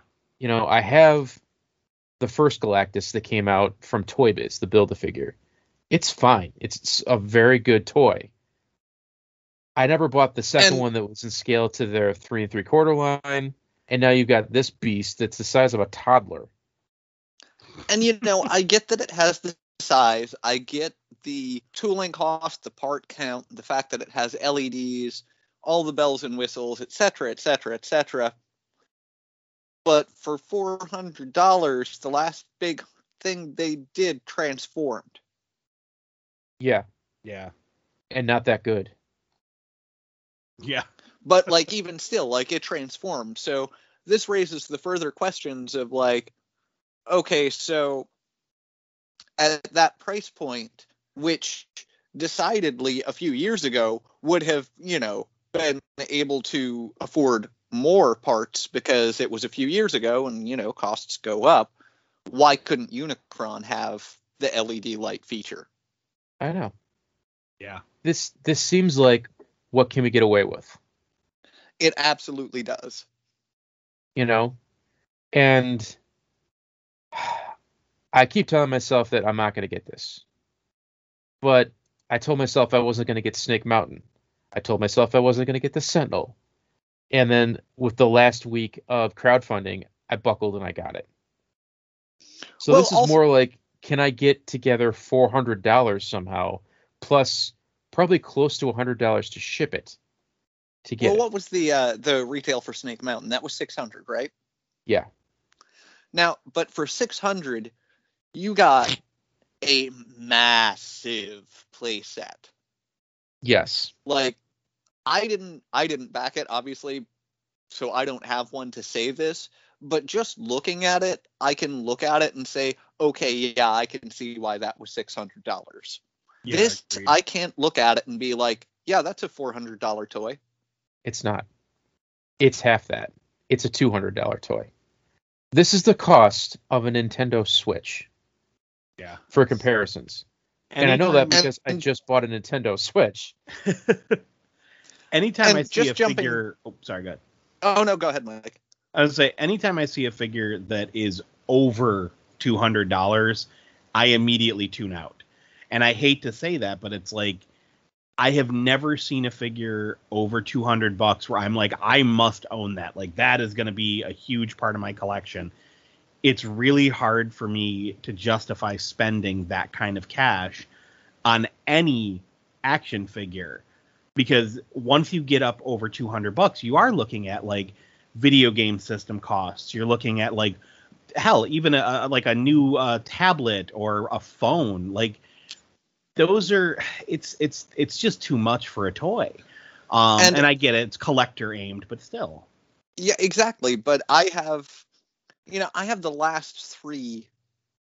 I actually have the last four Titan class figures in hand, Mhm. and you can't. and all of them, like, okay, yeah, there have been slight increases in price over the years, but all of them retailed for, let's say, the average of one hundred and sixty dollars right uh, averaging, you know, just the four together. And for that price point, you can't tell me with what they did with Scorponok, you can't do a $200 direct con- to consumer, that I can speak, direct to consumer Galactus that is comparable to this HasLab one. Y- You can't tell me that you can't do that. agreed Yeah. I'm looking at it Like- right now. So let's let's cut costs. Let's say that Hasbro isn't being greedy and they're doing this like this is an actual good estimate of how much it's going to cost. First of all, we don't need the LEDs. Take them out. Yeah. Get rid of those. Let's say that takes uh 50 bucks off the price. Okay? We Mhm. don't need all the faceplates. Take those out. Maybe another 10. He doesn't need articulated fingers. Take those out. You can get this down to a reasonable price. I feel like this is Hasbro testing the waters to see how much they can charge and get out of their fans. And Yeah. right like i again like just again comparison because they're the giant figures that i have on hand and made by hasbro scorponok does not have well he has giant claws but he doesn't have articulated fingers he can still hold figures just fine. Yeah, uh the Ark does not have fully articulated fingers. He can hold the core class figures just fine. Yeah. Now like they can if if they want to there is an easy way to design those hands without fully articulated finger fingers to be able to interact with marvel legends. Let's just play devil's advocate here and assume that a stretch goal their their stretch goals for the Sentinel were figures. oh it's gonna part- be it's gonna be surfer So he needs to hold some sort of Silver Surfer in one of his hands. It won't be true Marvel Legends scale. I'm thinking it'll be like a, a tiny hero click. It's fine.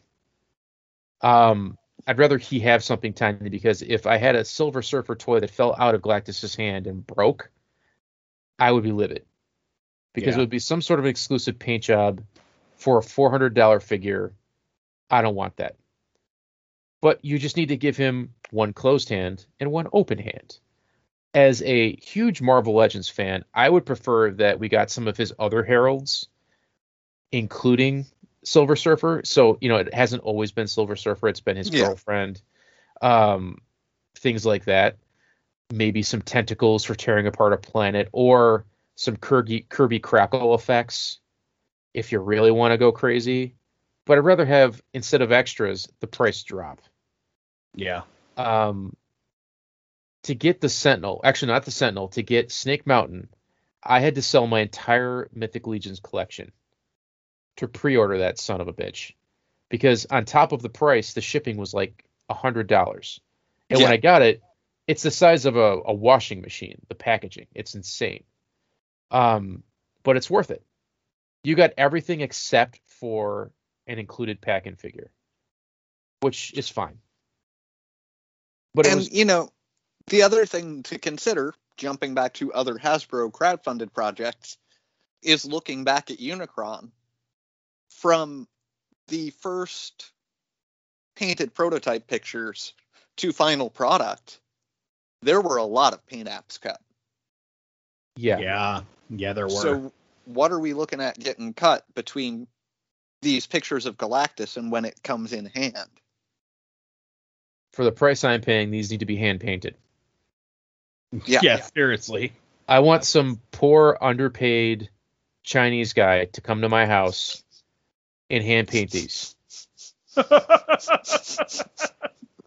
And just so I don't come off like a racist jerk, he can he can just not go back. He can stay with me. Not sure if that makes it better, but okay. No, not not no. I mean, he can just like go on, get out of here. Like China's horrible, but so, so it's gonna be Harry and the Hendersons. Go be free. and he's not gonna know what to do. Remember that time in the show when I wanted to be all like woke and sound cool, and I just stuck my foot in my mouth and said something horribly racist. Um, all right, now having said all that, how we have mixed feelings about this Galactus figure, what would you guys crowdfund? What do, what do you think is a at a four hundred dollar price point? I can think of one thing only, and even then, it wouldn't be that. It'd be more than that, and that's Eternia. yep. yeah. But I- you know, I I do get the distinct feeling that that's what the Mattel crowdfunding is leading to. Yeah, I just, I don't know. I, I have a really hard time with, like I said, any kind of toy that that crests over 200. For me, it's very difficult. But play sets, I think, would be the one thing. So going back to a previous episode, if suddenly Hasbro was like, "Hey, here's a Fortress of Fangs," yeah, I might have to bite the bullet on that one. Um, you know, as far as uh, as as other items, possibly like a Cobra Terradrome. Um, I don't. I have no desire to ever own the Flagg, just because it's too big. but I've never had a desire to own the Flagg. However, the uh, the mobile command center for the Joes, I yeah, that I would throw some money at. But Oh, I'm No suddenly flag. just giggling to myself, thinking of like HasLab leaking the next Joe, like the next big project, and it's like it's a GI Joe classified USS Flagg, the size of a Ford Bronco. Oh God. yeah. at that point, it would have to double as furniture. Like it'd be like Yeah. here's the USS Flagg, but if you fold up its top, there's a couch inside. You know. Here's the USS Flagg, but the uh, you know the control tower also works as a uh, driver's seat, so you can drive it around like a truck. it's rated for highway miles. You know, I can't picture the Flagg, but I can picture them doing a vehicle and having it be crowdfunded and more than you would want to spend. Oh, Like- it, it would be a Sky Striker or a Rattler. Yeah. You know, I gotta say though, looking looking at Mattel and the way they seem to be approaching, at least specifically uh, Origins, I get the feeling, absolutely, Eternia would be crowdfunded if they went for it, but Mhm. I don't necessarily think it's going to crest over two hundred and fifty dollars. yeah, I mean, that- you figure Gray That seems what? to be well, yeah. uh, When you take into account that Grayskull was uh, original retail seventy five, Right. and then take into account that even their highest count mega construct sets top out at 250 Yeah, This is true. Yeah, Mattel And- seems to be pretty reasonable with it. they own the IP. Unlike Hasbro. this is also true doesn't completely own Transformers, doesn't they have to pay licensing rights for anything Marvel? star Uh, wars Yeah, the only thing that they could would be GI Joe, Right. which I I don't know milk. who. Yeah, who's gonna have who has more fans, Marvel Legends or GI Joe? Oh, Marvel Legends. You know what I mean? Uh, yeah, I, don't- I mean, there's definitely more Transformers fans than any of the fans that Hasbro has, and maybe the only thing bigger than Transformers is Star Wars. Right. So we're gonna see how this goes. Uh, right now, I'm saying no, because this is like a mortgage payment, but who knows? You know, it's You know. Okay. You know what? What? What giant figures I would have to back, and I would have a really hard time doing it, but I would have to. Is if they were to bring back the uh, the Shogun Warriors line, but update articulation, all the extra like you know all the extra features eh, like uh, uh, articulated hands, but still have the launching missiles, the launching fists, all that. I had those as a kid. I freaking loved those as a kid, including the Godzilla. Um, that I would throw money at, but I don't even know who owns the license for that. I know Super Seven's been playing around with them, but it's um, Takara. Takara owns. Okay, So I think, um, and this is going to segue into a bit of news that I forgot to bring up. You said Snake, uh, not Snake Mountain, Fortress of Fangs. If Yes. Hasbro, if we had a solid year of D and D figures, and then they said Fortress of Fangs around four hundred dollars with all the bells and whistles, yes, yeah, I would absolutely do it. Um, Mattel with the wrestling stuff, it's going to be giant play sets.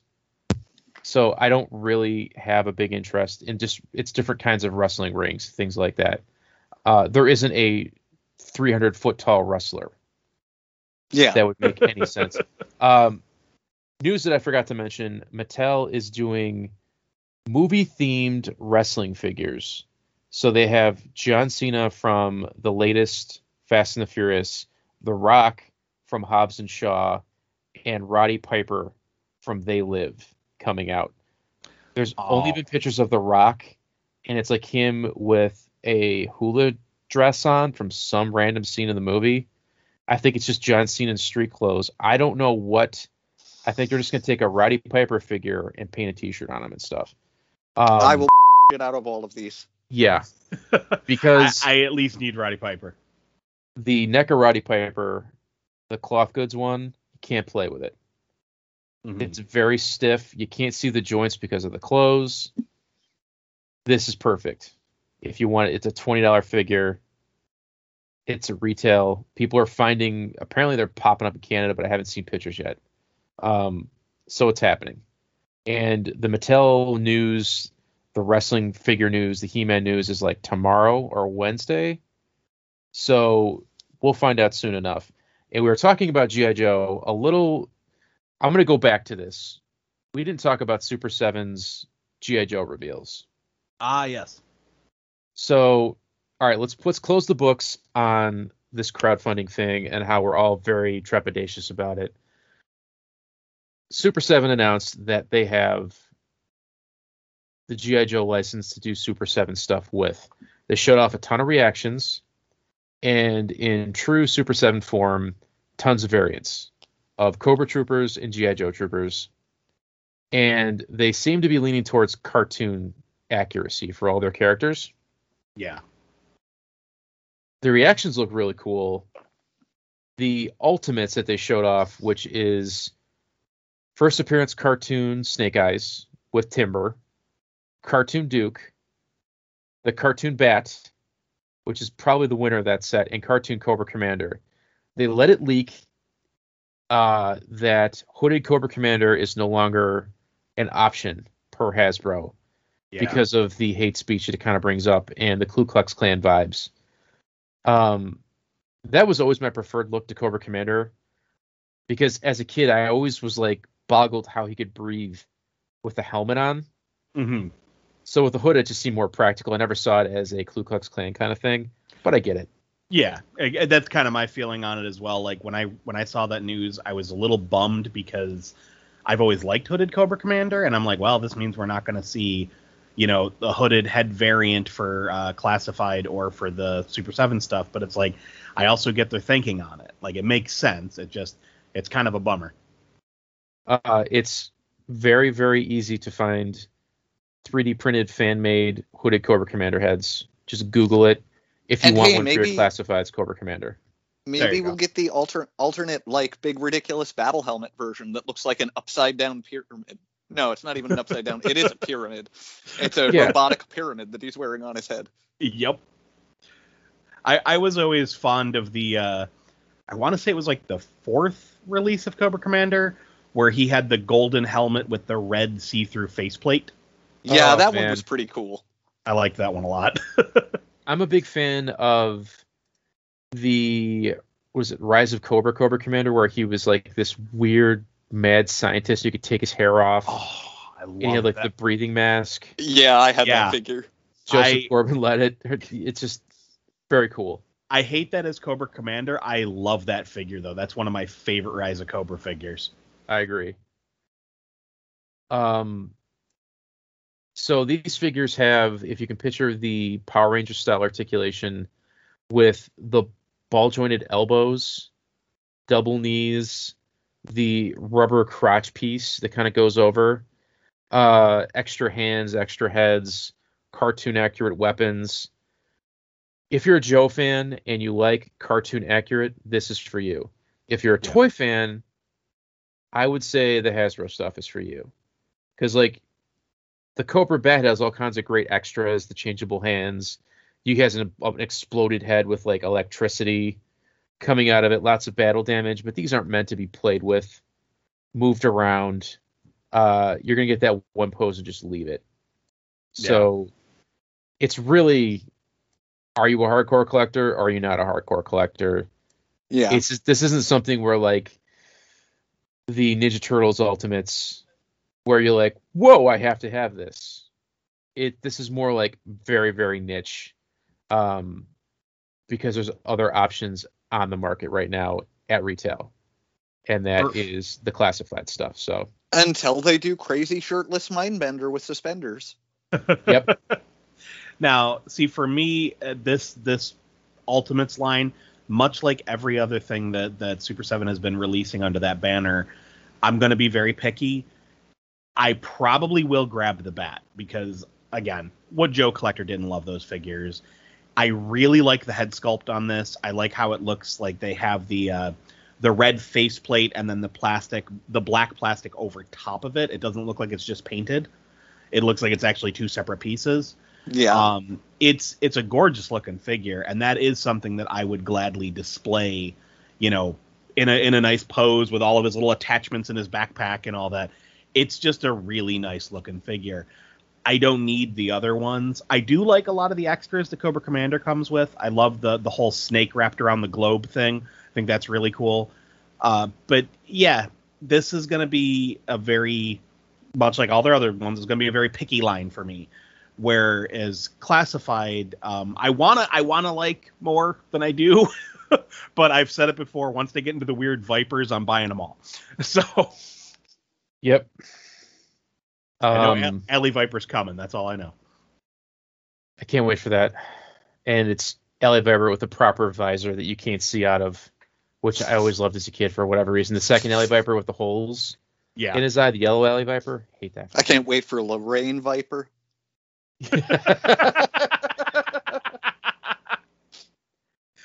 now, a little little. Now, I don't know that Super Seven would go this route, but if they really do a deep cut, I don't know if they even have the license to do this. But if they do a Robot Chicken homage and release Trouser Snake, I'm buying them. oh please. oh yeah. Yeah, I would have to do it.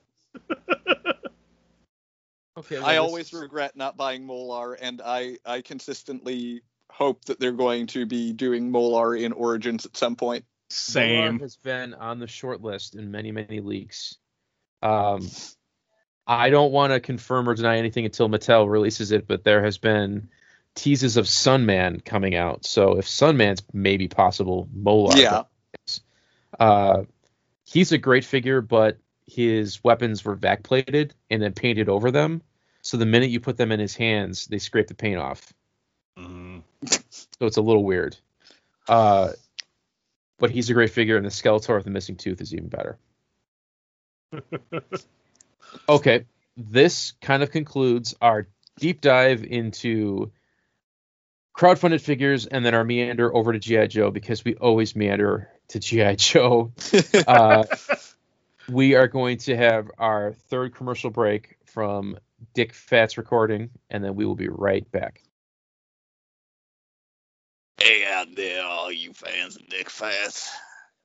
Here in the here in the studio, we like to call you our little dickheads. I just want to let you know that I'm gonna be going on tour. So if you want to see Dick Fast live, you can find some dick in your town real soon.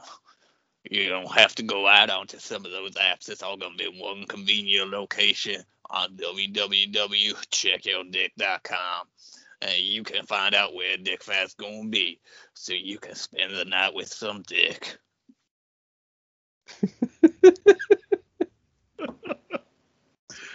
oh my god. Uh, Uh, our little dickheads. all right, hold on. I'm gonna see what checkoutdick.com takes you to. Check out dick.com. Oh wow, it's not a it's not a website. Holy crap! Nobody owns it. We should get on that. Quick, get the domain. I know. Check out Dick. I'm just gonna see if there's a .org. There's an Urban Dictionary. Check out. Let's read this. Okay, sure. Da-da-da-da-da. Okay, it's a male that works at a at a grocery store. It's called the Checkout Dick. Wow. Anyway, oh, I suddenly want to call the local checkout guy. I'll be like, thank you, checkout Dick.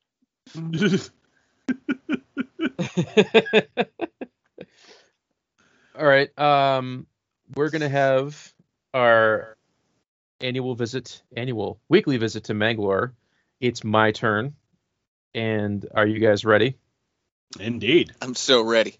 All right, I'm gonna cut this part out. You guys are gonna know where to jump in. Uh, I'm gonna have Mangler try to like lure me into a uh, free candy van, and once I play along a, like a little too much, just be like, no, no, no, don't do it again. Okay. Okay. Okay, you guys, you see that sign over there? It says free wishes. Should I? Ooh, what do you think it is? You think it's Mangalore? I I like. think it's. I think it's Freeway. probably Mangalore. I'm gonna go. I, I'm gonna I check hope it out. it's Mangalore. Hey kid, come here. You want some wishes? Uh, yeah. Uh, I get I get wishes. Yep, yep. Just uh, see the side of my my uh Bangalore van here. Just come on in, come on in. Don't worry, it's safe. Don't worry about the uh that rag over there that smells funny. And um, just don't tell your parents. But uh, come on in. You want a wish? Boy, golly, do I, Mister?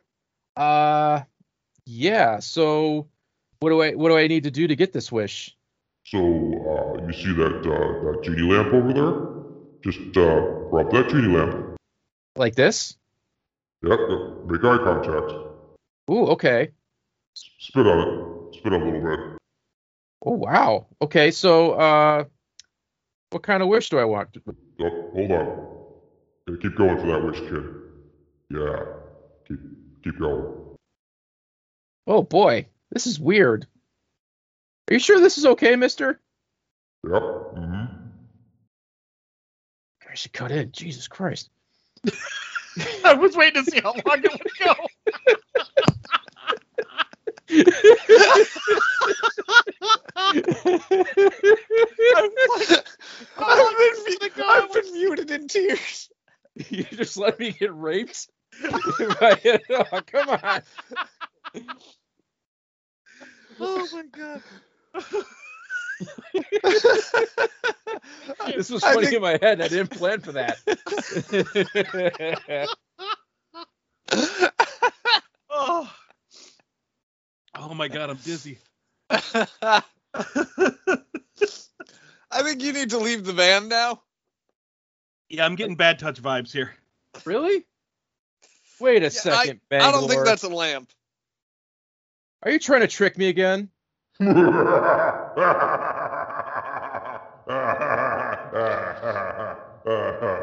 did you notice the gullible is written on the ceiling of my van? Really? okay, stupid. What's your wish? Um, so Super Seven's doing GI Joe. I thought it would be cool if they did uh, Golobulus. He hasn't had any love ever. I think that would be uh, really cool. Oh, really? Okay, hold on. Let me put my pants back on. Um, okay. You got to uh, repeat after me now. Are you ready? All the kids at home, too, play along. Are you ready? Ready! Eeny teeny! Eeny deeny! Eeny deeny. Itty ditty. Eeny deeny, touch your genie! Itty ditty, touch your genie. Poop it, poop it! Poop it, Oop poop it, it. poop it. Poop it, poop it, your wish is stupid! Poop it, Poop poop it, it. poop it. Your Your wish wish is is stupid. stupid. Alright, now get out of here. You don't get a wish, and I'm trying to lure some kids in here, so skedaddle. Okay? This kid show is full of easy bait, and you two ruining all my fun. Just go. I'm gonna invite my friend Leather Dolphin back over. He's a party. That's right. Be gone. Now leave me alone. Yeah.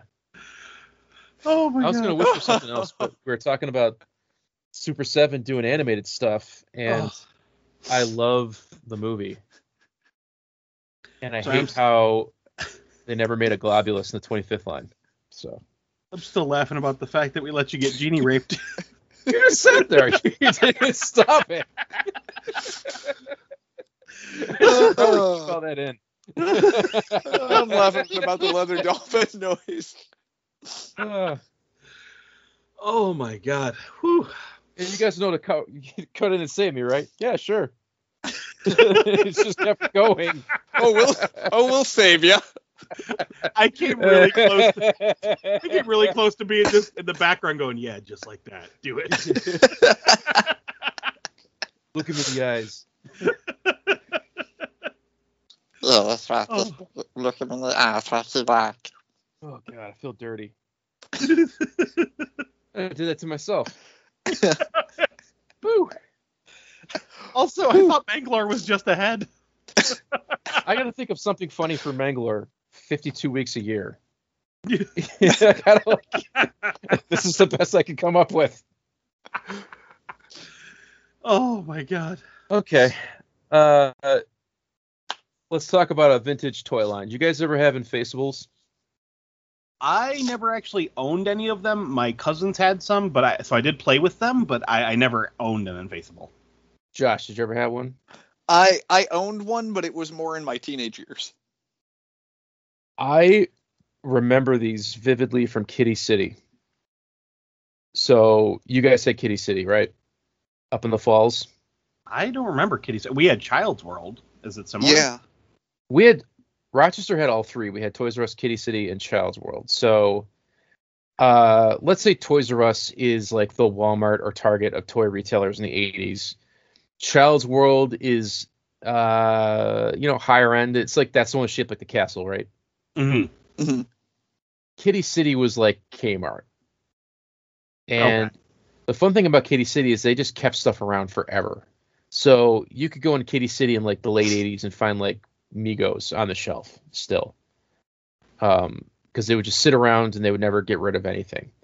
Um, I remember going in as a kid my parents were taking me like you can get one toy. I think I had like a good report card or something. Um, and finding these infaceable toys with the gimmick of they're a weird fantasy character, kind of built with the Masters of the Universe body type of a ball jointed hip, the weird thumbs up grabby hand, but you pull up on their waist and they have a b- balloon face that would suck in with suction and would make a different monster face. Mhm. Quote unquote. Yeah. Um, so you can go from like a space pirate to a skull. You could go from a sphinx to a cobra. Uh, you can go from a lion to a regular guy. You know, it's like that kind of gimmick. Um, but they're actually really sweet toys in their own right. Everybody kind of came with a cool weapon. Everything is super fantasy themed. And the fun thing about these, um, my story with these is always that I got them as a kid and then ripped the faces off because I had to see what was underneath. And it was always a white skull that was getting sucked in, so you had a skull face afterwards. Um, went on YouTube to watch some like reviews to kind of refresh my memory. These are still around and still working if they weren't destroyed. The rubber never rotted. Um, Wow. so this is a 35 year old toy, at least, that a lot of people have in collections that still work. As long as the uh, the suction in the torso hasn't cracked. Correct. And they've kept, you know, out of the sun, like in a cool, dry space. But there's space pirates.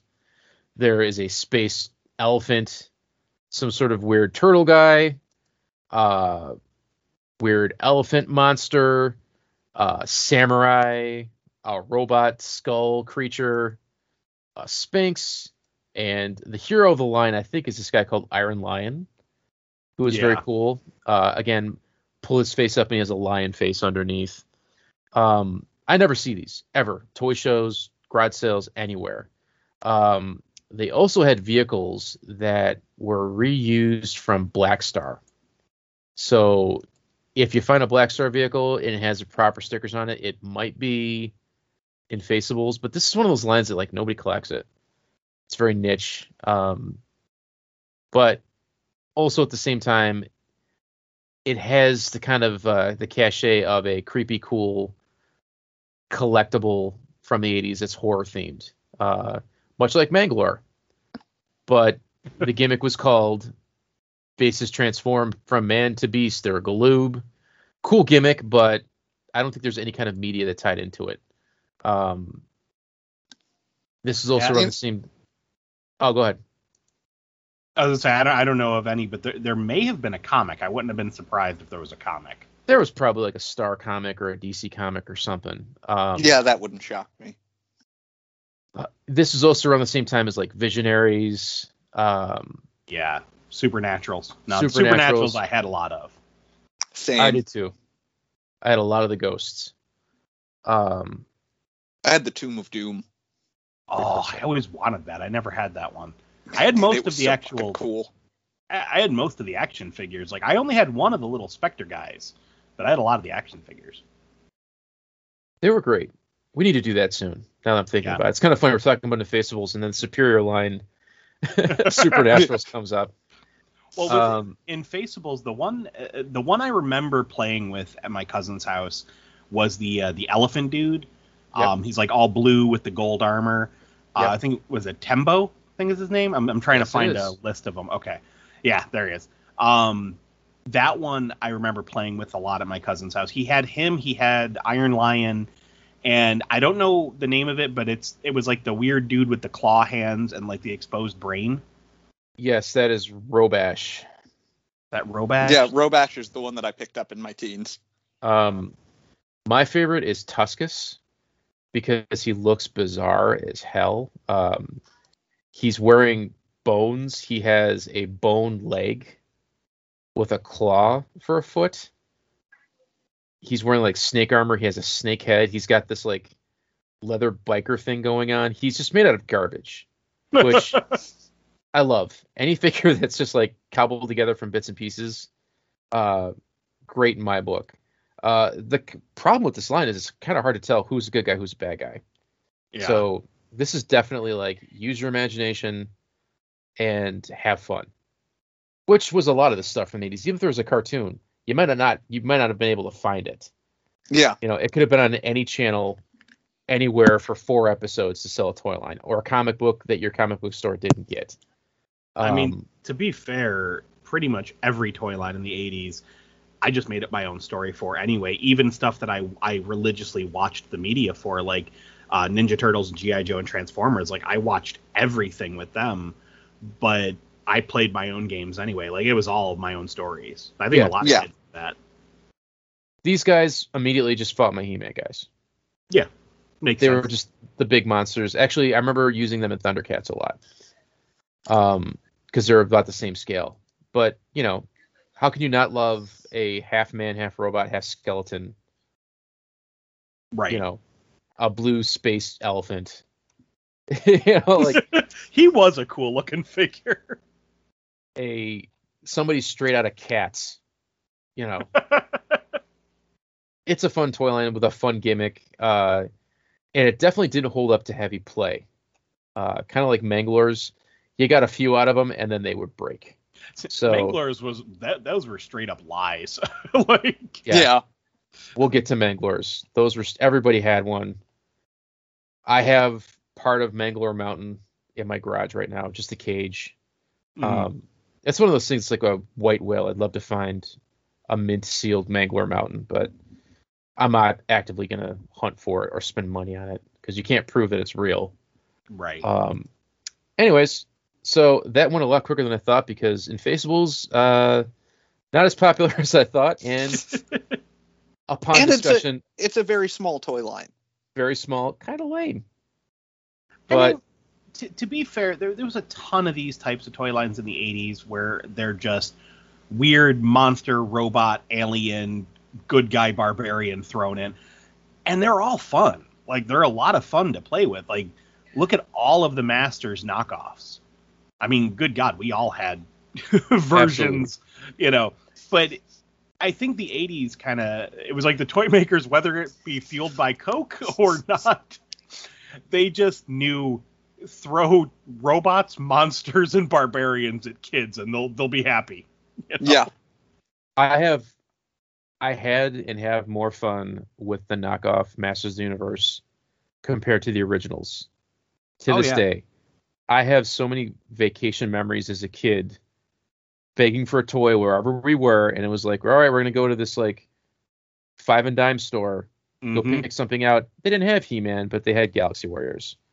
I or they love had like whatever imagine you know like bootleg line that has been lost to time they had it you know galaxy wrestlers that nobody remembers because it was just some weird from mexico The, Flea yep, the weird, weird flea market bootleg He-Man body with like the weird dinosaur finger puppet head.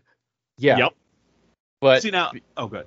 yeah those were like my toys on the beach at the Yep. hotel you know it's like so i grew to love them The uh, the snake headed guy and the tiger headed guy. I want to say they were Galaxy Warriors, but those were two that I played with more than some of my He-Man figures. Like I loved those two figures, and and I got them at like a 7-Eleven or something. Like it was like a little you know convenience store that I remember my mom stopped at and they had them, and I flipped out and I wanted both of them. And the Uh, snakehead guy was regularly part of my Snake Men. Oh yeah, Oh, yeah, yeah. absolutely. And but I was gonna say when you when you were mentioning like family vacations and picking up toys, that's how I, I know we talked about this off the air, but that that bendy line that I was going off about the other world, yep that's how I got into those. We were on our way to Colorado when I was like four. I was really young, and we stopped at some random store and they had a couple of those uh, the two packs, and I ended up getting me and my brother both got a pack, and we ended up really liking them. And then when we got home, we sought out more of them, and we never got the playset, but we got several of the uh, the the multi packs of the figures, and we we had the weird like I don't even know what you call it. It was like a Sasquatch man centaur mount. Like it was Mhm. ridiculous, but we had it. It was like yellow and orange. But yeah, that's that's how I got into that toy line. Was hey, family vacation. Ooh, we're stopping at a store. I want a toy. And yep it's funny how that happens. that's how every kid got the core Mhm. Yep. That My- or that that aunt that knew you liked GI Joe. Yep. My go-to uh, Galaxy Fighter, whoever he is, I found one and I have it somewhere. Is the guy with the top knot ponytail that they reuse in like a dozen different knockoff lines? Sometimes he has an eye patch, sometimes he doesn't. exactly. Oh I yeah. love I love that guy. I love that head. Um, and way I want to say seven years ago when we mentioned earlier in the episode, Mattel was doing a create your own He-Man character contest with the fans. Mhm. Uh, the second time that was done, it was done in the 80s, and um, then again for classics. yeah, it was. This is the classic. I'm trying to remember who won in the 80s. I can't remember the name of the character. Fearless Photog. Fearless Photog, yes, and like Natosa. No, Natosa is the Sh- That's Shira. Shira character. Uh, there's a Netta, lady. I think it was. I beam was another was like an eyeball with arms and legs. Um, the character I proposed was called Knockoff, which the gimmick is you could knock his head off and replace it with another head. So it was just a He-Man body with all like these homages to knockoff He-Man heads, Oh, and that's cool. one of them was the top knot eye patch guy, and then it had like nice. a twin dinosaur. It was all the the stand-ins that everybody had one of them. Um, I didn't know that it was fixed and that uh, Toy Guru was just going to let his friend do Castle Grayskull Man. I think maybe I don't know. Um, I also had a guy much dumber called Nomenclature, who his purpose was naming characters in the He-Man's universe. and okay, that's that's hilarious. and he was a He-Man gnome, and his gimmick was he if you compete his you know his challenge, he'll give you a very bad punny name and furry underwear.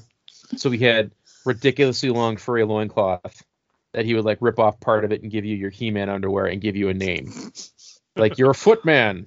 You go, whatever. But I don't think that Mattel got the joke, or my artwork wasn't good enough. Either or. Anyways, so that is our Infaceables discussion. Now we are going to move into week four, the final stretch for the contest that only one person has entered. So, not really a contest. It's more like I'm just giving Josh Strasberg a pile of stuff. Come on, people, get in on this. But um, the contest, the final prize I'm going to do is going to be a NECA radiation suit Back to the Future Ultimate Marty McFly. A $30 toy, at least. Woo! Get on it because it might be Funko next time. Right? Come on. I have about 25 Funkos that I bought this week. So if you don't want a Dragon Ball Z Funko Pop or a Chicken McNugget Funko Pop, maybe you should enter this time and get a sweet prize because it's just Josh Strasberg. Chicken McNuggets, they're good for you. Good for you. That's right. Maybe they're made out of chicken. I don't know. But uh, that is going to be the final prize this week. I will take a picture, put it up. You will get Friday the 13th, Part 4 on VHS, a collection of stickers and pins, including the Art the Clown enamel pin. You will get Make Your Own Damn Movie, the paperback from Lloyd Kaufman, and Marty McFly in his radiation suit from the beginning of Back to the Future, where he's trying to scare away terrorists. Ooh, ah. It's really cool. And if you don't want it, take it and return it to Target. Get a $30 gift card. I don't care. Do a thing. Do it. All I, all I need is for you to leave me a four star review and take a picture. That's it. It's so easy. It's free stuff. I pay the shipping. I put it in the box. I give it to you. Who do it. Do like it now. Do Free it. stuff. Do it now. Okay. We are going to have one last commercial from Blue Singer Extraordinaire Dick Fats, and then we're going to enter the final stretch of the show. I've got a and I've got a fun little fun little game for us to play. Fun little game. And take it away, a word from our sponsors. Hey there, all you fans of Dick Fast, just waiting for that next album. I want you to know that I've been in the studio hard at work. Now we call us live live fancy studio here the dick hole. So I've been sitting in my dick hole just writing away new blues jams. So you can just sit and enjoy your dick in your ear.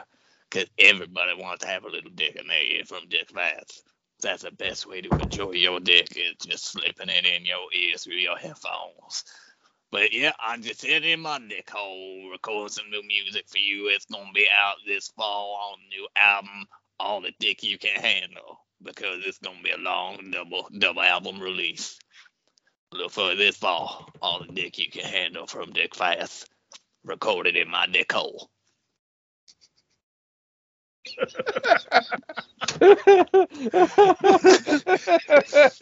oh, Dude, I don't know how you're not muting and not, I'm I'm losing my shit when I'm muting.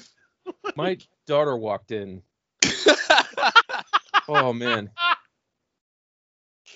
Oh, oh no. Now, I'm assuming you only have it coming through your headphones, right? Yeah, yeah. That's good. That's that's a good call. Oh, Oh my lord, dick fats. that is nuts. You know, I don't think Caleb will ever truly understand how funny that was. dick fats. I don't I don't know how I can maintain that voice. You, That's yeah, it's tough on the vocal cords. oh. Okay. This week's Toy Hall of Fame winner. Oh, and we're back from a Dick Fats commercial. This week's Toy Hall of Fame winner uh, is a landslide. Nobody's surprised in this, but Modulok beat the crap out of everybody. Two to one. Well, I mean, he has more hands to do it with. He does. More That's heads, true. more torsos, more ant butt. Ah, I love that little squishy ant butt. Oh, that sounds like it should have been like a real Ghostbusters figure from the uh, alongside Granny Gross. Granny Gross and Ant Butt. I uh when you brought it up, it brought back memories. I remember getting it uh as a gift when I was a little kid and just being like, "Wow, this is the best ever," and then promptly chewing on a lot of the parts. uh, for whatever reason, I chewed on a lot of my He-Man toys. I used to if the little ant butt. You could like squeeze it and like let it go, and it would suction cup to you because of the, the little. And I used to suction cup it to my face. so I'd have these little red welts on my cheek where I'm suction cupping a Modulok ant butt. Oh, stupid Wow. crap we do as kids. Yep. All right, for this week's nominations, I think it's my turn to go first. Then we will go with Mike, and then we will end with Josh. Are you guys ready? Okay. All righty, ready. Here we go. I nominate the one, the only, Dr. Mindbender, Oh, mad scientist extraordinaire. You weren't a kid doing mad scientist stuff unless Dr. Mindbender was at the center of it. With his cape, with his monocle, with his suspenders, with his weird needle gun thing. because it's Dr. Mindbender. And yeah, I, I just I had to get him in there. Win, I mean- lose or draw. it, that's yeah. I mean, you're not wrong. Every kid in the '80s, if you had any kind of mad scientist play, that was he was your mad scientist. He made zombies. He made every Ninja Turtle monster. Anything involving slime. Dr. Mindbender was there. Yeah, That's a That's good a- one.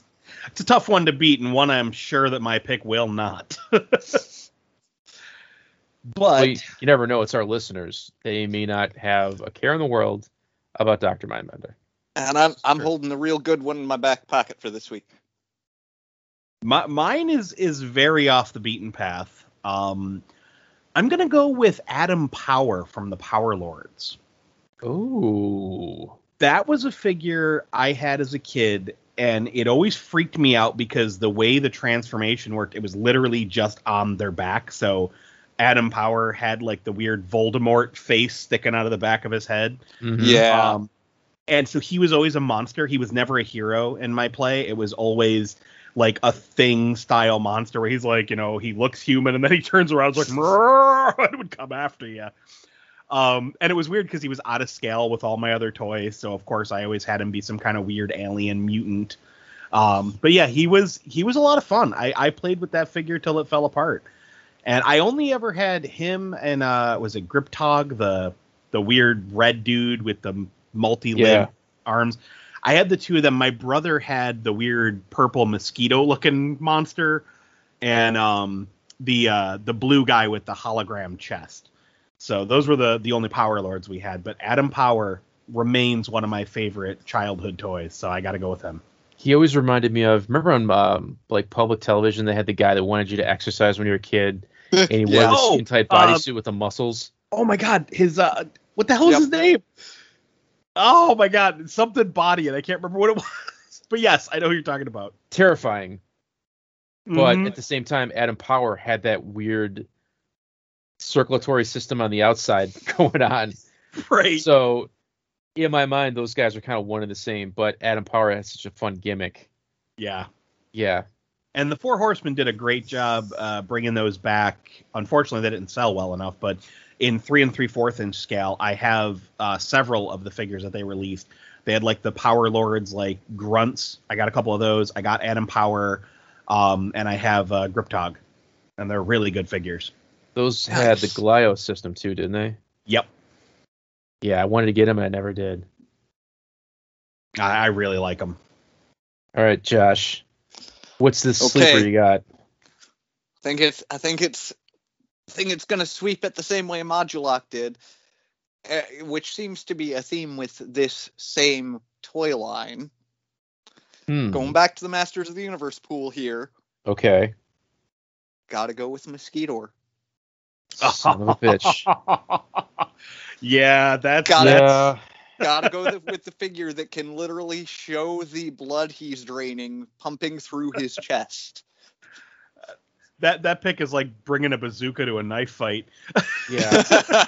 I mean, who doesn't love Mosquito? well, you you brought the bazooka last week. this is true. And yeah, I, I, I got to give it to you. Mosquito has one of my favorite play features out of any action figure from the 80s. I, I It's still entertaining to this day. And it's just I'm- a simple button. I'm ex- so freaking excited for the for the Origins Mosquito. Me too. you know what sold it on what sold it for me was the blood grab effect. That is Yeah. Well, That thing is so cool. It's Mosquito. The Horde, man, they have the best guys. They really did. It's like if you're gonna go, if you're gonna make Eternia real and you're gonna join a gang, you join the Horde because you're gonna get And the really- coolest action feature. In comparison to the rest of the Masters of the Universe toy line, it was basically like one design team was sitting around being completely coked out, coming up Yeah. with the majority of the toy line. Yep. And then the other design team comes in, they're like, hey guys, you want to try this new thing called crack? Oh, by the way, here are the horde designs. Yeah. we watched a bunch of Universal monster movies and did some crack.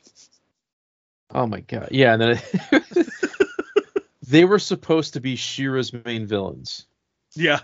Let's take this little this toy line for little girls and make the most terrifying toys ever to have them fight. Right. it's true because the horde were pretty freaky. I, I remember a, as a kid, like I loved him, but Mantenna kind of freaked me out. like he was just he had that weird spooky butt mouth. I don't I didn't like him. We got to be honest here. I can't think of anybody that can beat any horde character one on one. Maybe like yeah, they're, they're a tough Dragstor or something, but like you're not going to beat Leech. You're not going to beat Mantenna. You're not going to beat Grizzlor. You're not going to beat Hordak. Yep. Uh, you know, It's going to be hard to really like. Those guys are like top tier '80s monster toys. I, I feel like- thought, Yeah, they really are. you know, like, yeah, it's going to be like the only thing that's going to beat them is another Horde character. Right. You know, I, I feel like the, the Snake Men can give some a run for their money because some of the Snake Men are pretty solid too. yeah. Oh, oh, snake face. Yeah. Uh, Snake Face, Squeeze, King Hiss, those are all really Yep. solid figures. Yep. This is gonna be fun. But this is definitely Mosquito's. Yeah, He's the one it beats. He's, I mean, Adam Power and Mindbender don't stand a chance here. I know. Maybe they What? could team up against him. But hey, I mean, they're all great figures. So I mean, Mosquito is some crazy creation that Dr. Mindbender would make, like Serpentor. But yeah, no, not gonna happen. yeah, Oh, damn. You think you got the best pick, and the, the last person's always like, aha! Wait, I have this gigantic, awesome figure. Surprise, ass. I've got Mosquito. Josh just comes kicking in the door, holding out Mosquito. Guess what? I've got Christine and Gary Busey.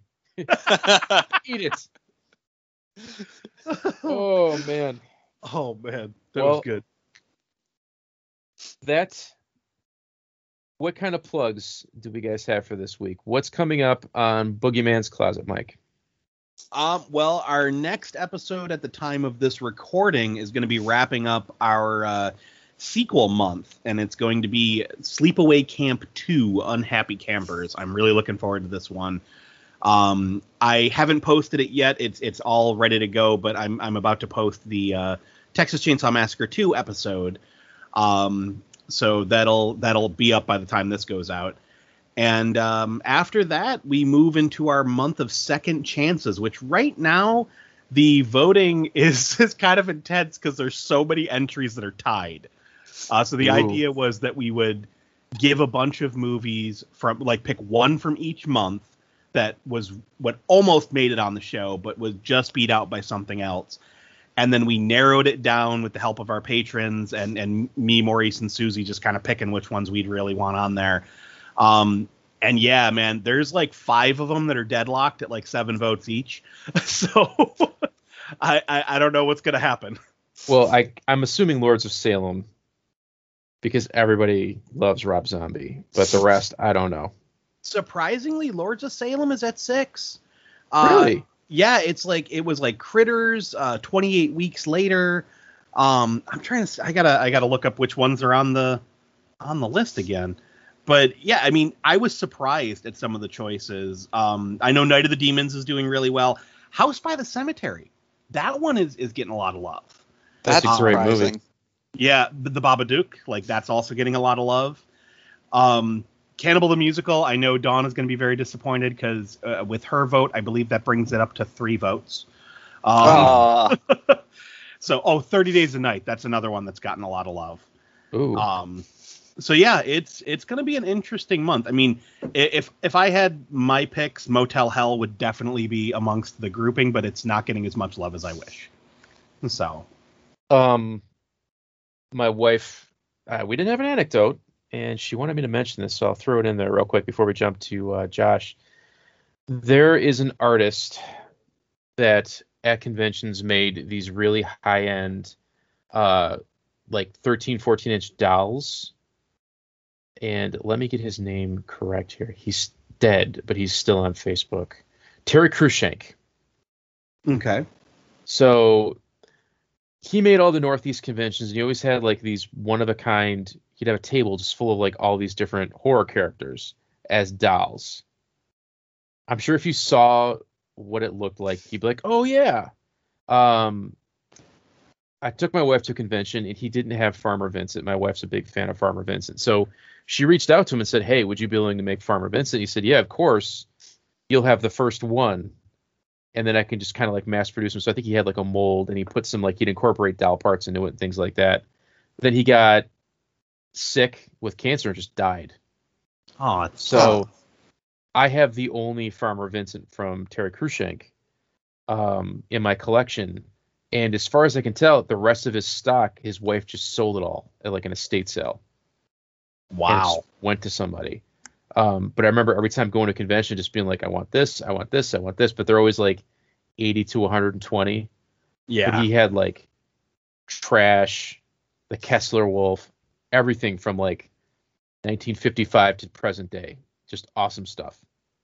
Uh, Dr. Phibes, Oh. um, lots of just I'm just picking off the top of my head things I remember seeing, being like, "What? That's awesome." Um, half the background zombies from like Night of the Living Dead, Dawn of the Dead, Mhm. a really cool looking bub.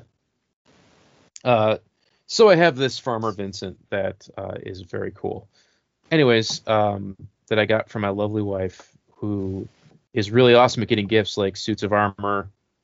Uh, Yeah, that is really cool. and things like that for me. So she's a great gift giver. when when I when I got the the text from her showing me the the suit of armor, I showed it to my wife and I'm like, I I, I don't even know how to one up that. like that's- what what can you possibly get that's a one up? I I was like, this is amazing. The castle. Yeah.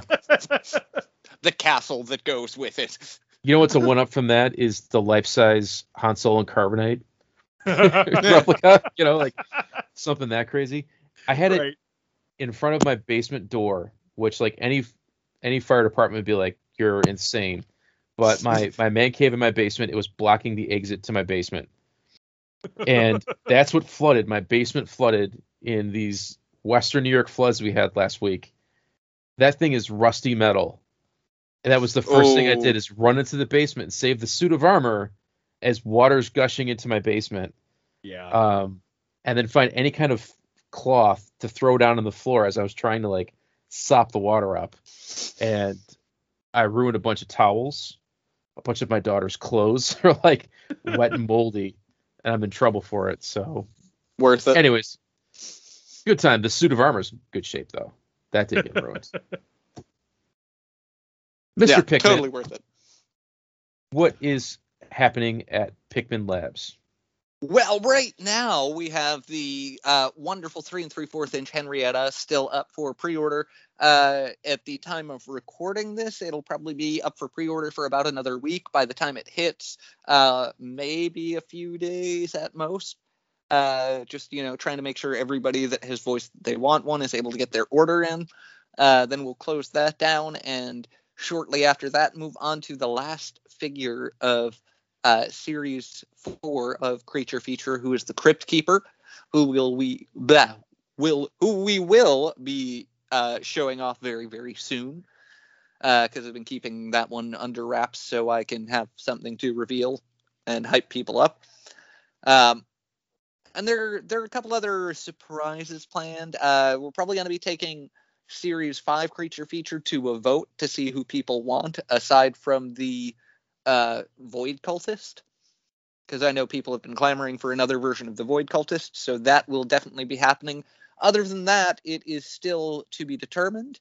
Uh, I have worked on the initial schematics and sculpts for a couple of the Monster Squad characters, so that will probably be uh, towards the end of the year at earliest. Do you know in the 90s how they made like they just had to keep pumping out Spider-Man variants to fill up the Spider-Man line? Oh yeah, So there was like fishing Spider-Man, snowboarding Spider-Man, soccer Spider-Man, firefighter Spider-Man. firefighter Spider-Man. I'm not saying you need to do that with the Void Cultist, but I'm not saying you shouldn't either. Firefighter Void Cultist. You know, uh, Scuba like gear Void Cultist. radioactive glow in the dark cultist, snowboarding cultist. Summer Barbecue Cultist. Yeah. the first thing that went through my head is you just need one of those fishing hats to like put on top of the hood. Yeah. it's Comes Void with Cultist with a new hat. I don't know why I'm picturing this. It makes no sense, but potato sack race cultist with two cultist figures in a burlap sack. Oh god, that's funny. Just like you know the company picnic day, where they're just like, Uh, cultist Oh. company picnic playset. yeah, have one with like barbecue tongs, a frisbee, potato sack race. Have little Cult- Void Cultists. Cultist dog.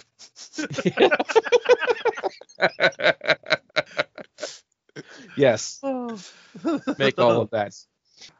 This is the end of episode six. This is Mike butchering his lines and staring into the camera, saying goodbye. See you. Bye.